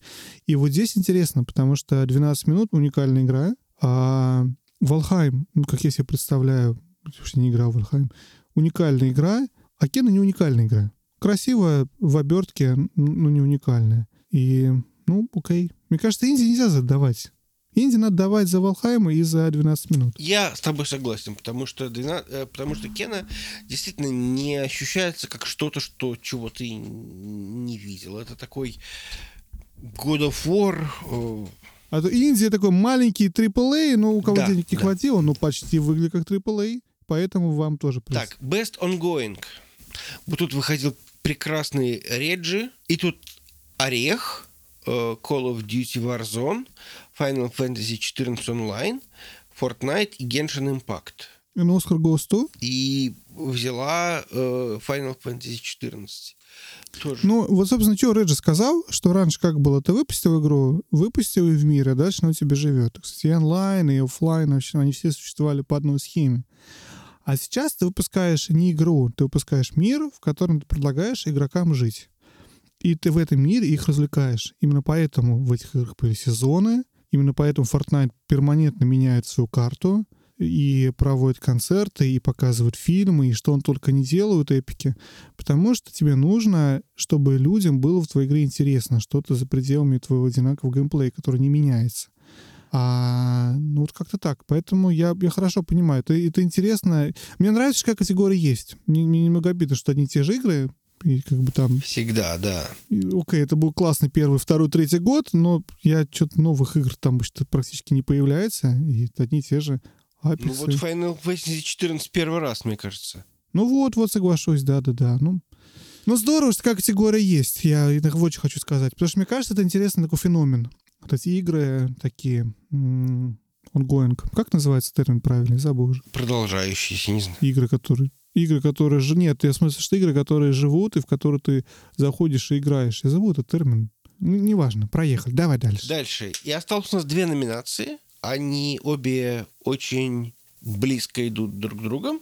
И, значит, номинация лучший uh, Best Game Direction, лучший лучшая режиссерская работа, да, как-то вот так можем сказать. И тут, значит, номинации, номинации Deathloop, It Takes Two, Returnal, э, Психонавты и Ratchet Clank. Я не очень понимаю, честно говоря, что делает Ratchet Clank, потому что, по моим представлениям, лучший Game Direction — это игра, которая действительно отличается тем, что там действительно был какой-то Direction. Номинацию взяла Deathloop, и я очень за них рад, потому что ну, это действительно хорошая игра которая заслужила действительно хорошую э, вот эту номинацию, потому что это игра, в которой действительно есть какая-то нелинейность повествования, при этом которая может становиться вполне линейной. Эм, это игра, в которой есть эта вот песочница, она глубокая, но при этом доступна для большого количества людей, что до этого Аркейн не делал. Аркейн делал очень такие игры с моноклем, эм, а это более простая, более доступная, стильная, вкусная, в общем, ради бога. Я очень рад и за, э, и за студию, и за игру.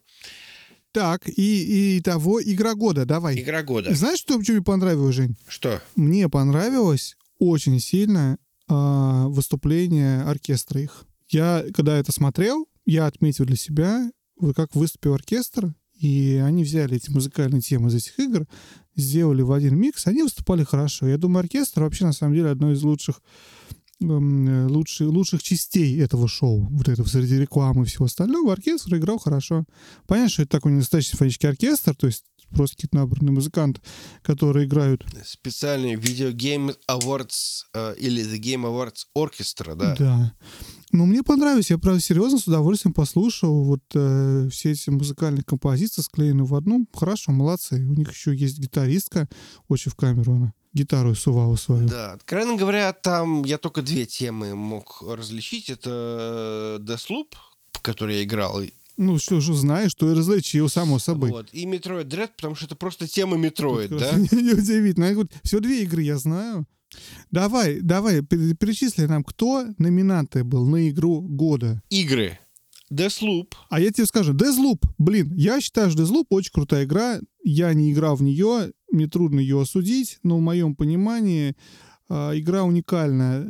Достаточно, чтобы получить игру года. Продолжай. Согласен. It Takes Two. It Takes Two — одна из самых плохих игр, которые я играл в этом году, могла быть разочарованием года, если бы я ее ждал, но я ее не ждал, а потому что я ожидал, что игра от создателя а, Brothers, как называется, Brothers, Two Sons и A Way Out будет крутейший couch co-op, как бы, но оказалось, что это настолько... Вот прежде чем делать, мы с тобой играли в Way Out, и в игре уникальный геймплей, построенный именно на collaboration, коллаборации двоих игроков. И он необычный, потому что ты один следит за охранниками, а второй э, крутит, помнишь, там этот самый, там пытается что-то. И вот этих моментов в Way Out очень много. Они очень нетипичные, у них очень нетипичный геймплей. И в этом, в этом игра сияет абсолютно. Потому что она строится именно на взаимодействии двоих людей, а, вы, а, а мои претензии к тексту, что я ожидал, что это будет такая же крутая игра, только следующий уровень. Я начал играть в нее своей женой. Мне совершенно не понравилась тема. Вообще, это, это какая-то... Я не знаю, я... Понимаю, в чем дело? Я как человек, который прошел через развод с детьми, мне эта тема вообще показывается очень неприятной, вот честно скажу. Особенно ребенок, который думает, что что-то... Я не знаю, ты просто знаешь идею или не знаешь. Наверное, знаешь, да? Как бы прямо ну, я знаю, что они там собираются разводиться, но в итоге, я так понимаю, пройдя игру, они решают, что, может быть, и не разводиться. Я не знаю, как бы, я не дошел игру до конца, не зачем дело кончилось. Но история какая, что девочка, их дочь, очень не хочет, чтобы мама с папой разводились, и она пытается их отношения, как бы говоря, починить, и она там как-то происходит чудо, и они превращаются в этих куколок, которым нужно выполнять какие-то задания определенные. Но вся эта концепция переживающего ребенка, который в результате потом может починить отношения своих родителей — мне кажется, дает детям совершенно неправильное представление о том, как эти отношения работают, и о своих роли в них, и о том, что они могут и не могут сделать. И это меня прям напрягло. Вот э, напрягло, знаешь, на каком-то вот просто вот личном, персональном уровне. Так что нет, блин, фу. Я не хочу такое, мне вот неприятно это трогать, скажем так. Но опять же, у меня, может, личный опыт такой, знаешь, какой-то, который вот так повлиял на это. Но сам геймплей, самое главное, это все дело вторично. Хотя это причина, например, потому что я вот детям отправляю игры. Я не стану отправлять эту игру. Они любят э, игры в местных. Нет, ну не хочу играть такую, в которой они вот про развод, зачем я буду им лишний раз напоминать вот это все. Что мы с их мамой развелись в какой-то момент. А они могли бы все починить, если бы они знали как. Очень, ну, а, понимаешь, да?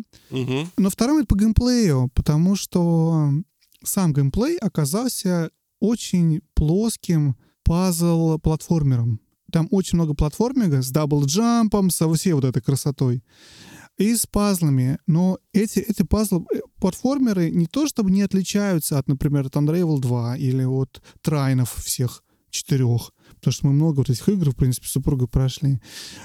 Он, он, он, он хуже. Вот он, он серьезно, пазлы, как мне показалось, мы не прошли всю игру, ну, где там несколько уровней, которые мы прошли, пазлы какие-то более плоские и простые, менее за, замудренные, но там какое-то невероятное количество платформинга, что как бы делают игру не уникальной. Потому что, понимаешь, вот, вот ты знаешь, какой уникальный э, коуч, э, коуч пазл? Портал 2.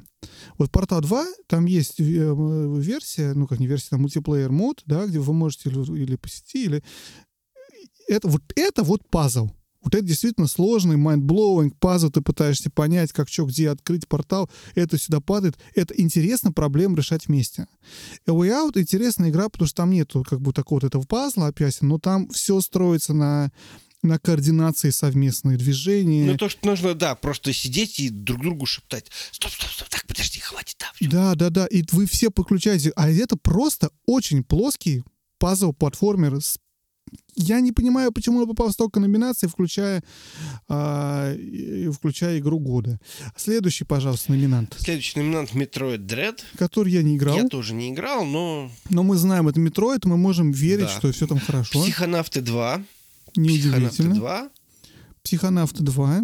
Это тоже много было обсуждений. Я не играю ни психонавтов, ни вторых. Не очень планирую, но не сильно... Ну как, наверное, я удивился, что она попала на игру года, но Дальше, значит, uh, Ratchet Clank. Сразу скажу, давай, потому, мы потом с тобой нажать самое. Ratchet Clank — это мое разочарование года, серьезно. Прям вот так вот, да? Я много думал, и да, потому что я эту игру очень ждал, потому что мне очень понравились трейлеры. Мне обещали, что это будет геймплей невозможный на предыдущем поколении. Но абсолютно так же, как и с Спайдерменом, почему-то этот геймплей меня не заинтересовал. Я мучил себя, мучил, мучил, мучил играть в эту игру, я не смог ее пройти до конца. Да, там очень красивая картинка, ну, относительно красивая картинка. Классный, красивый мультик, но сам этот геймплей, где это просто вот такой вот шутер, он меня почему-то совершенно не зацепил. И я, наверное, разочарование, потому что, знаешь, ты чего ты очень ждешь, а получаешь что-то, что ты не хочешь играть, вот поэтому это разочарование. Ну, как-то так. Я просто же сразу же сказать, а какое у тебя какое разочарование года? Давай сразу закроем этот вопрос. Давай сразу закроем этот вопрос. Я э, в качестве разочарования года у меня это игра Backbone, я про нее уже рассказывал, да. То есть мне совершенно не хочется mm-hmm. обижать маленьких, потому что, да, в принципе, много кто мог подойти, да, то есть можно было и в Guardian of the Galaxy можно докопаться на предмет там многих вещей и э, поверхности геймплея. И тот же самый Deathloop, который меня насолил тем, что не дают сохраняться посреди. То, что он для, для, для, для людей без семьи. Да, для людей без семьи, да, всякое такое. Но все-таки на жесткое разочарование оно не тянет. А Backbone это все-таки как бы квест, и его либо употребить либо весь, либо никак.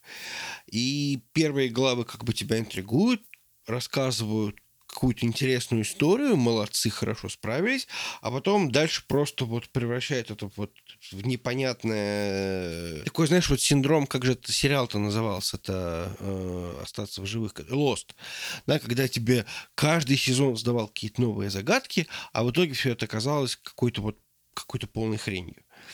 А, вот примерно то же самое mm-hmm. произошло, поэтому вот так вот я много думал и решил, что не надо изобретать велосипед по этому вопросу. Действительно было прям реально обидно. Ну вот у меня, понимаешь, у меня не то, чтобы это самая плохая игра, в которой я играл, безусловно, нет. Я вопрос термин разочарования. Разочарование, когда ты чего-то ждал, разочаровался в результате. Игры, которые я не ждал, ну, мы обсуждали каждый ну, да. год, да, с тобой тему поднимаем. Чего я не ждал, я не разочаровался. То есть, как бы, не было. Ну, я не то чтобы ждал, но просто было связано с тем, что я все-таки игру прошел, потому что, ну, как бы, я говорю, это квест, ты как бы начинаешь mm-hmm. играть, и тебе хочется закончить, потому что ты просто оценивать квест по поначалу просто, ну, или там ты ждешь какой-то развязки, какого-то э, ну, понятно, и как, да. как ты понимаешь, что ничего это все было просто впустую, то действительно возникает вот это ощущение именно разочарования.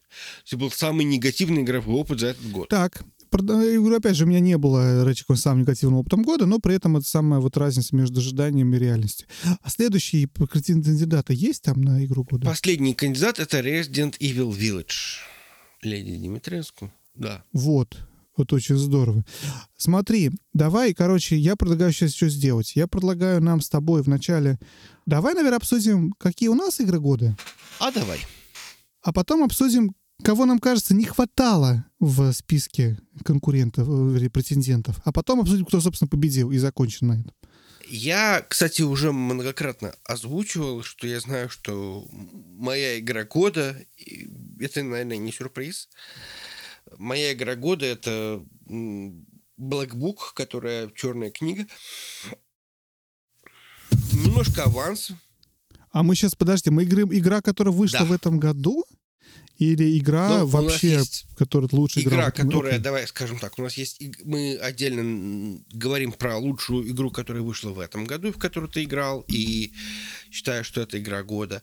И вторая это игра, которая просто ты играл, она может быть из любого года.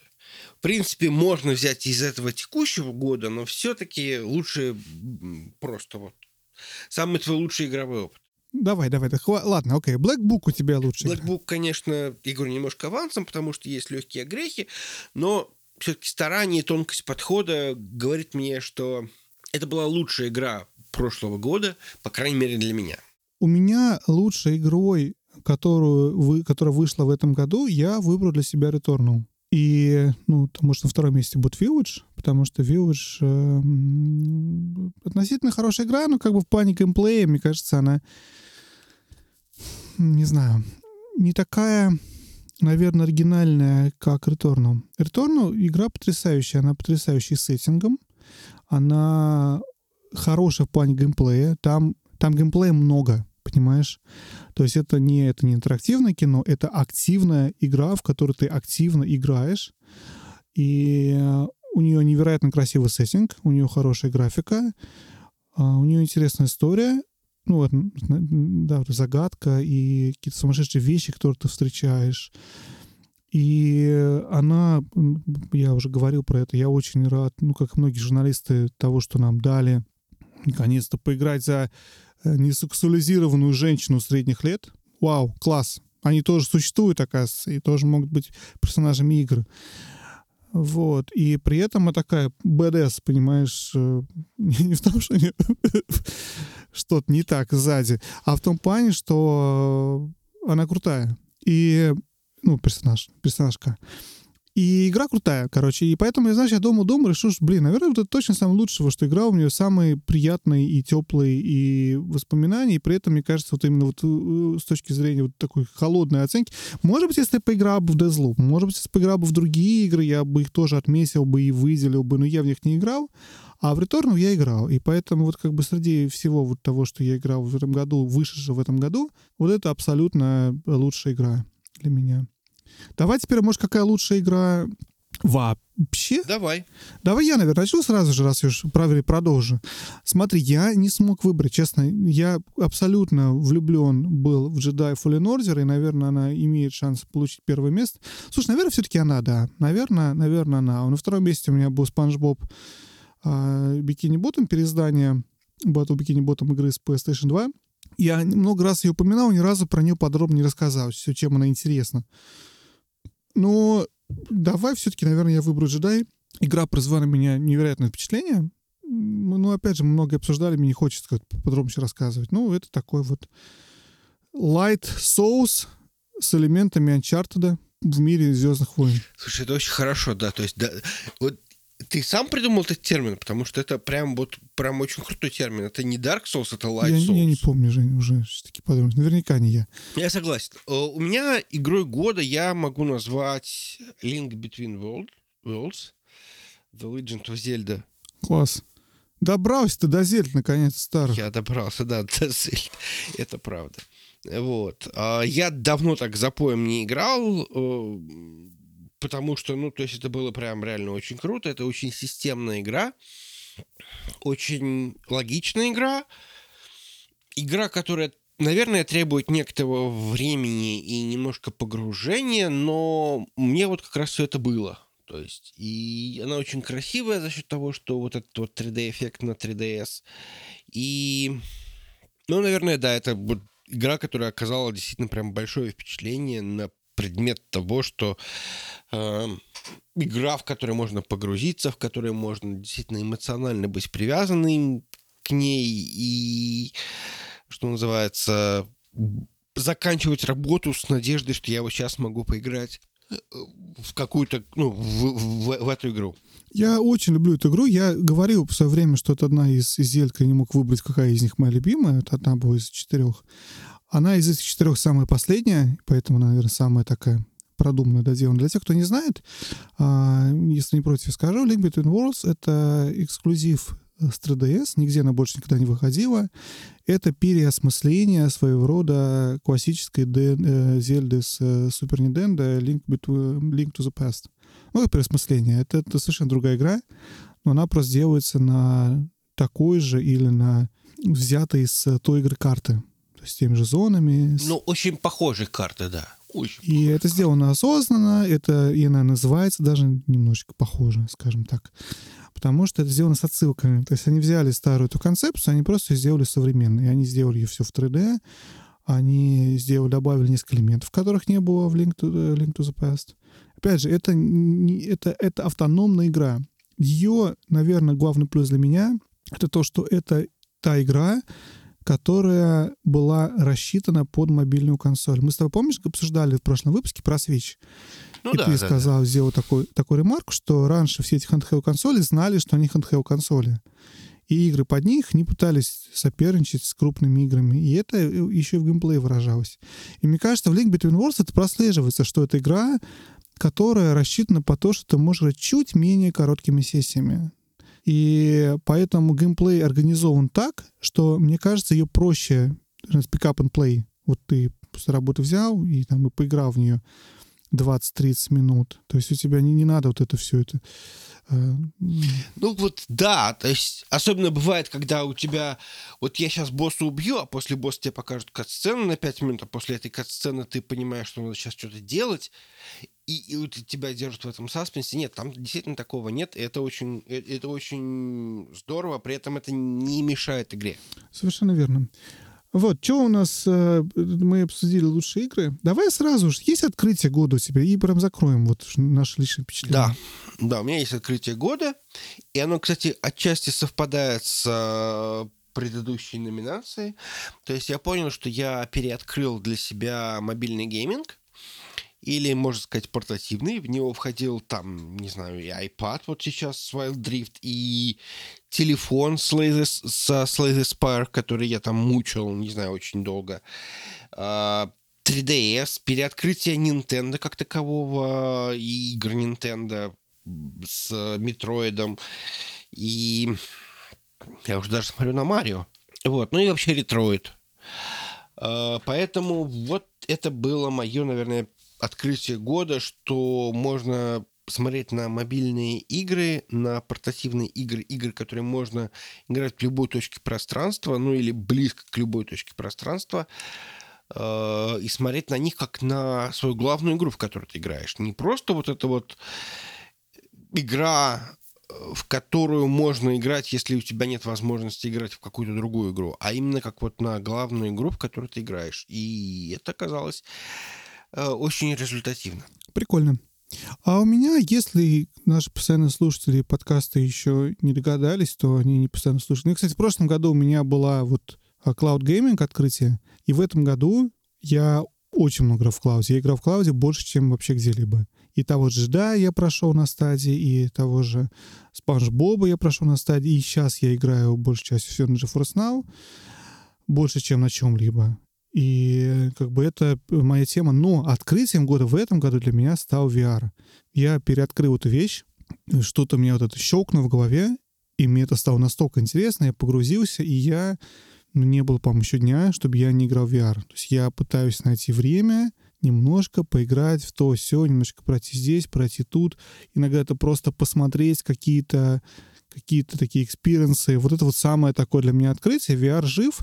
VR в наши дни живее, чем когда-либо. Это самый горячий подарок. Я помню, Женя тебе прислал скриншот. Опять же, мы, может быть, обсудим, может быть, мы не вспомним об этом выпуске про VR. Но, по крайней мере, здесь, в Америке, перед Рождеством какая-то сумасшедшая э, заинтересованность Oculus, потому что Facebook смог сделать невероятную вещь в плане его стоимости, да, то есть очень сильно субсидировать, что он стоит 3 копейки, и он доступен людям. И он доступен, потому что не требует компьютера, не требует ничего. И из-за этого это, это, это нечто невероятное, что с ним происходит. э, в плане популярности. То есть GameStop на главной странице его рекламируют. Amazon использует его для категории гейминг, для картин категории гейминг. Walmart делает то же самое. То есть ты видишь, что все эти компании видят, что вот это главное, главное, главное, э, ассоциация с словом гейминг теперь это VR. И я, конечно, совершенно... Это совершенно неправда. Это, это, это не гейминг. Это пока что все еще такой интересный опыт, как на э, кататься аттракционе. Но для меня это было открытие, потому что я про VR забыл и не играл, а как бы я и в Quest играл, и до этого я поиграл вот этот вот же Farpoint, и еще какие-то игры я поиграл, вот этого Squadron Star Wars, который мы упоминали с тобой. Мне все это так понравилось, я по таким впечатлениям, вот что для это для меня открытие года. Как-то так. Что, переходим теперь к годным процедурам? Кто же взял? Ну, собственно, да. Давай, кто победил? Ну и как ты думаешь, Вадим, кто же победил-то? А напомни мне еще претендентов, я забыл. Там точно не было ретурнов, да, по-моему? Deathloop, It Takes Two, Metroid Dread, Психонавты, Ratchet Clank и Resident Evil Village. Единственная нормальная игра из всех здесь — это Resident Evil Village для меня. Ну, я всеми своими фибрами души болел за Deathloop, потому что это такой очень специфический жанр. Они сделали игру, которая попытка показать жанр всем, ну, может быть, немножко непосвященным, и, может быть, лю- людям, которые его не совсем понимали, не совсем осознавали. Очень стильная, достаточно интересная. У меня есть претензии, опять же, с тем, что невозможно сохраниться, и э, людям с детьми это очень тяжело играть в это. Но в любом случае, да, Deathloop. Я думаю, что я не прав. Если меня спросили бы вчера, кто победил, почему не сегодня, потому что мы столько с тобой обсудили уже, я уже как бы менее... И ты уже знаешь, кто победил, и поэтому как бы... Это... Я-то знаю, да. Вот, я понимаю. Я бы сказал вчера, что это, это, собственно, Village. Но сегодня я так уже не думаю, потому что что-то как-то не похоже, что победил Village. Но да кто победил? Победил Барабанная дробь? барабанная дробь. Барабанная дробь. А, победил наш любимый сириец. Или кто он там. То есть первое место взяла It Takes Two. Это игра года. Да это очень странно. Я, не, на самом деле, я, я, я думаю, что он победил, потому что мне отправили какой-то мем про это дело, я не стал просто говорить. Я, честно говоря, не думаю, что я тебя заспойлерил. Да нет, это нормально, ничего страшного в этом нету. И опять же, я говорю, почему сказал на момент вчера, потому что, а вот, и мне это просто не верится абсолютно. Абсолютно не верится. Я уже сказал, как мне не понравилась эта игра, но при этом, даже если она мне понравилась бы, но она никаким образом не, не, не канает, не, не может соревноваться с Дезлупом или соревноваться с э, Капкомом, с Resident Evil, или соревноваться с Metroid Dread. При всей ее я, я просто не понимаю. Даже если бы не было моего личного негативного отношения к теме или к, мне кажется, совершенно плоскому платформингу геймплею, мне кажется очень странным, что надо курить, чтобы, чтобы именно эта игра взяла. У меня жена согласилась в нее играть. М, Да, что вам? Пусть она попробует попрыгать там по, по всем этим самым. Это самое классное, когда ты играешь ко- ко- ко- коч-кооп с э, своей женой, и оказывается, что надо обладать нехилыми скиллами п- в платформинге, чтобы хотя бы даже первый уровень пройти. Ну окей, да-да-да, удачи, удачи. Да. То есть ты хочешь сказать, что какой-нибудь Unravel 2 проще? Ну, безусловно, да. Окей, понимаю. Ну, во-первых, Unravel 2 — это 2D-платформер, а 2D-платформер по определению проще. Потому что в 3D-платформере тебе нужно, понимаешь, лететь и приземлиться на какую-то плавающую платформу в воздухе. А в 3D ориентироваться без достаточного опыта — это очень трудно. И при этом моментально не отскочить, потому что она падать начинает. Так что, не знаю, не знаю. Не знаю. Хорошо, здорово, класс. Это действительно очень странный выбор. Я действительно очень удивлен, потому что мне не показалось, что это игра, которая похожа на игру года. Но я согласен, что какой год такой и победитель. Потому что... Потому что Потому что, в принципе, год был действительно, согласись, очень странный. Да какой бы не был бы странный, Жень, в этом году была Resident Evil, и был, Deathloop, и был Returnal, и все эти игры куда лучше и больше подходят на... Какой бы ни был, пусть в этом году не было Red Dead Redemption, пусть нем не было условного контрола или Тлоу 2, но в нем были другие игры, которые все равно были лучше, чем и тексту. Так вот, ты понимаешь, в чем дело? Э, игры, вот даже тот же самый шорт-лист номинантов, там были игры, которые раньше просто даже до этого шорт-листа не доходили. Да, это, это, это не важно. Я понимаю, о чем ты говоришь. Но ты выбираешь, это как-то это сортировка. Даже если было пять самых плохих игр, тебе надо выбрать самую лучшую из этих, из этих пяти. И это не делает это лучше из этих пяти. Никаким макаром она не лучше, чем Deathloop, и не лучше, чем Metroid Dread. Ну, окей, Metroid Dread я не знаю, но, по крайней мере, в моем представлении, по ревью, который я смотрел, точно не лучше, чем Village. Потому что я играл, по крайней мере, в обе эти игры. Я могу сказать, что это, это небо и земля. Где Village и где и Takes Two. И я, я тебе говорю, как человек, который выбрал Спанч Боба 3D-платформер как одну из лучших игр, которые играл вообще в этом году. Второй момент и я просто эту мысль держал, чтобы не спойлерить тебе. А, мне показалось, mm-hmm. Что очень много, как это сказать, помимо рекламы, есть еще то, что называется нативная интеграция. И это была вот эта вот победа этого самого Джозефа э, Фореса, или как он, да, э, она очень сильно выглядела как некое mm-hmm. кумовство да, то есть... Ну, они же, да, они же все время это там часть шуток. Вот да, то есть, типа, вот я там, он э, выбежал три раза, успел сказать все, что он собирается сделать с Оскаром, э, вступить, значит, с Оскаром в сексуальную связь и так далее. Ну, то есть это вот было какое-то... И второй момент, который меня очень сильно вот затриггерил, это когда за два дня до... Э, до, собственно, церемонии в списке для голосования появился Halo Infinite, которая еще не вышла, да? То есть это игра, которая выходила в тот же самый день. Mm-hmm. То есть нельзя было сказать, что вообще хоть какое-то количество людей поиграло, но при этом она даже победила как выбор комьюнити. То есть это все выглядело как какое-то непонятное кумовство, проплаченность или, я не знаю, что угодно, попытка угодить каким-то патронам или людям, которые, не знаю, спонсируют шоу или, я не знаю, проплачивают рекламу. А, потому что, например, вот Киберпанк в прошлый раз, ну, я понимаю, что там было вообще не до этого, но он даже вообще как-то не попал. И, и сейчас даже никуда не попал. Нет, там это странно. Они, они, они ее режут, и поэтому Киберпанк попал в этот год в теории. Про Киберпанк вообще отдельная история. Я считаю, на самом деле, при всех там вопросах, минусах Киберпанка, багов и глюков, я считаю то, что он совершенно никуда нигде не попал. Вот это прям проблема всего шоу. И проблема всего шоу не киберпанк, разумеется, а это пример проблем всего шоу в то, насколько это шоу, это вот, вот это вот поломанная современной интернет-культурой и мероприятие с количеством рекламы, с объявлением, как они против харасмента, и с э, боязнью сказать что-то, с чем вот это разъяренное комьюнити с вилами будет против. При всех вопросах к киберпанку не включать эту игру в, в кучу этих категорий было неправильно. Потому что это игра, которая заслужила быть включенной во многие вещи, включая номинантов на игру года.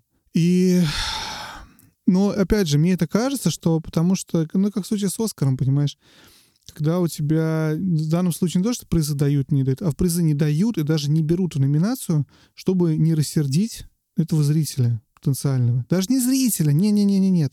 Чтобы не рассердить работодателя, э, рекламодателя, который скажет, ай, ой-ой-ой, вы что-то вот то, что все ругали, вы включили, ваше шоу теперь канцелит, и теперь еще меня вместе с вами заканцелит. Мне это не нужно. Поэтому давайте вы включайте в свое шоу больше, как вы там э, помогаете научить женщин программировать, и Games for Impact, и подобные вещи а мы за это вам дадим рекламу Грабхаба с кодом. Все довольны, кроме Киберпанка, который вправливать. Как-то так. Вот, ну, вот, вот мое такое мнение. Да, за Киберпанк немножко жалко. И поэтому мне кажется, что и Takes Two это тоже во многом м, продукт того, что это вот, ну, во-первых, это был, во-первых, очень safe choice, во-вторых, своим дали, в общем, ну, как... Это даже не safe choice. Это как, я не знаю, я не понимаю. Я, я просто, я, как вот американцы can't wrap my head around it. Я не могу вернуть в игру этого голову. Мне просто не верится. Если бы это игра, в которую я не играл, я еще как-то мог бы сказать, потому что, ну, наверное, хорошая игра. Странно немного, что она лучше, чем чем Returnal, который даже не включили, и лучше, чем... э, Да тот же Ratchet Clank, понимаешь, тоже при всем то, что разочарование года, но тем не менее, эта игра хотя бы технически очень выдающаяся. Эм, Я не понимаю, как можно сравнивать со всеми этими играми, как можно сравнивать ее с Resident Evil, как можно сравнивать ее с Metroid Dread. Это все игры, которые в этом году были лучше. Может быть, это не лучшие игры за 10 лет, но это лучшие игры в этом году, и в The White Text. Я, я, я все еще не могу в это поверить. Ну окей, ладно, хорошо. И Text лучше Метроида, буду знать. Че, на этой радостной ноте завершаем этот радостный выпуск. Жень, следующий выпуск VR, да, VR, please. VR, VR, по-любому VR, уже давай про, про VR. Если это будет не обещание на следующий год, но я все-таки надеюсь, что мы в декабре успеем еще один выпуск. Не-не-не, даже и все обещания на следующий год переезжают на ну, любой другой месяц, потому что следующий VR. Готовьтесь к VR. Готовьтесь. 69, неспроста 69. Я тоже об Будет этом VR. думал, что это, вот, это будет твой выпуск. Все, Всем спасибо. пока-пока. Пока-пока.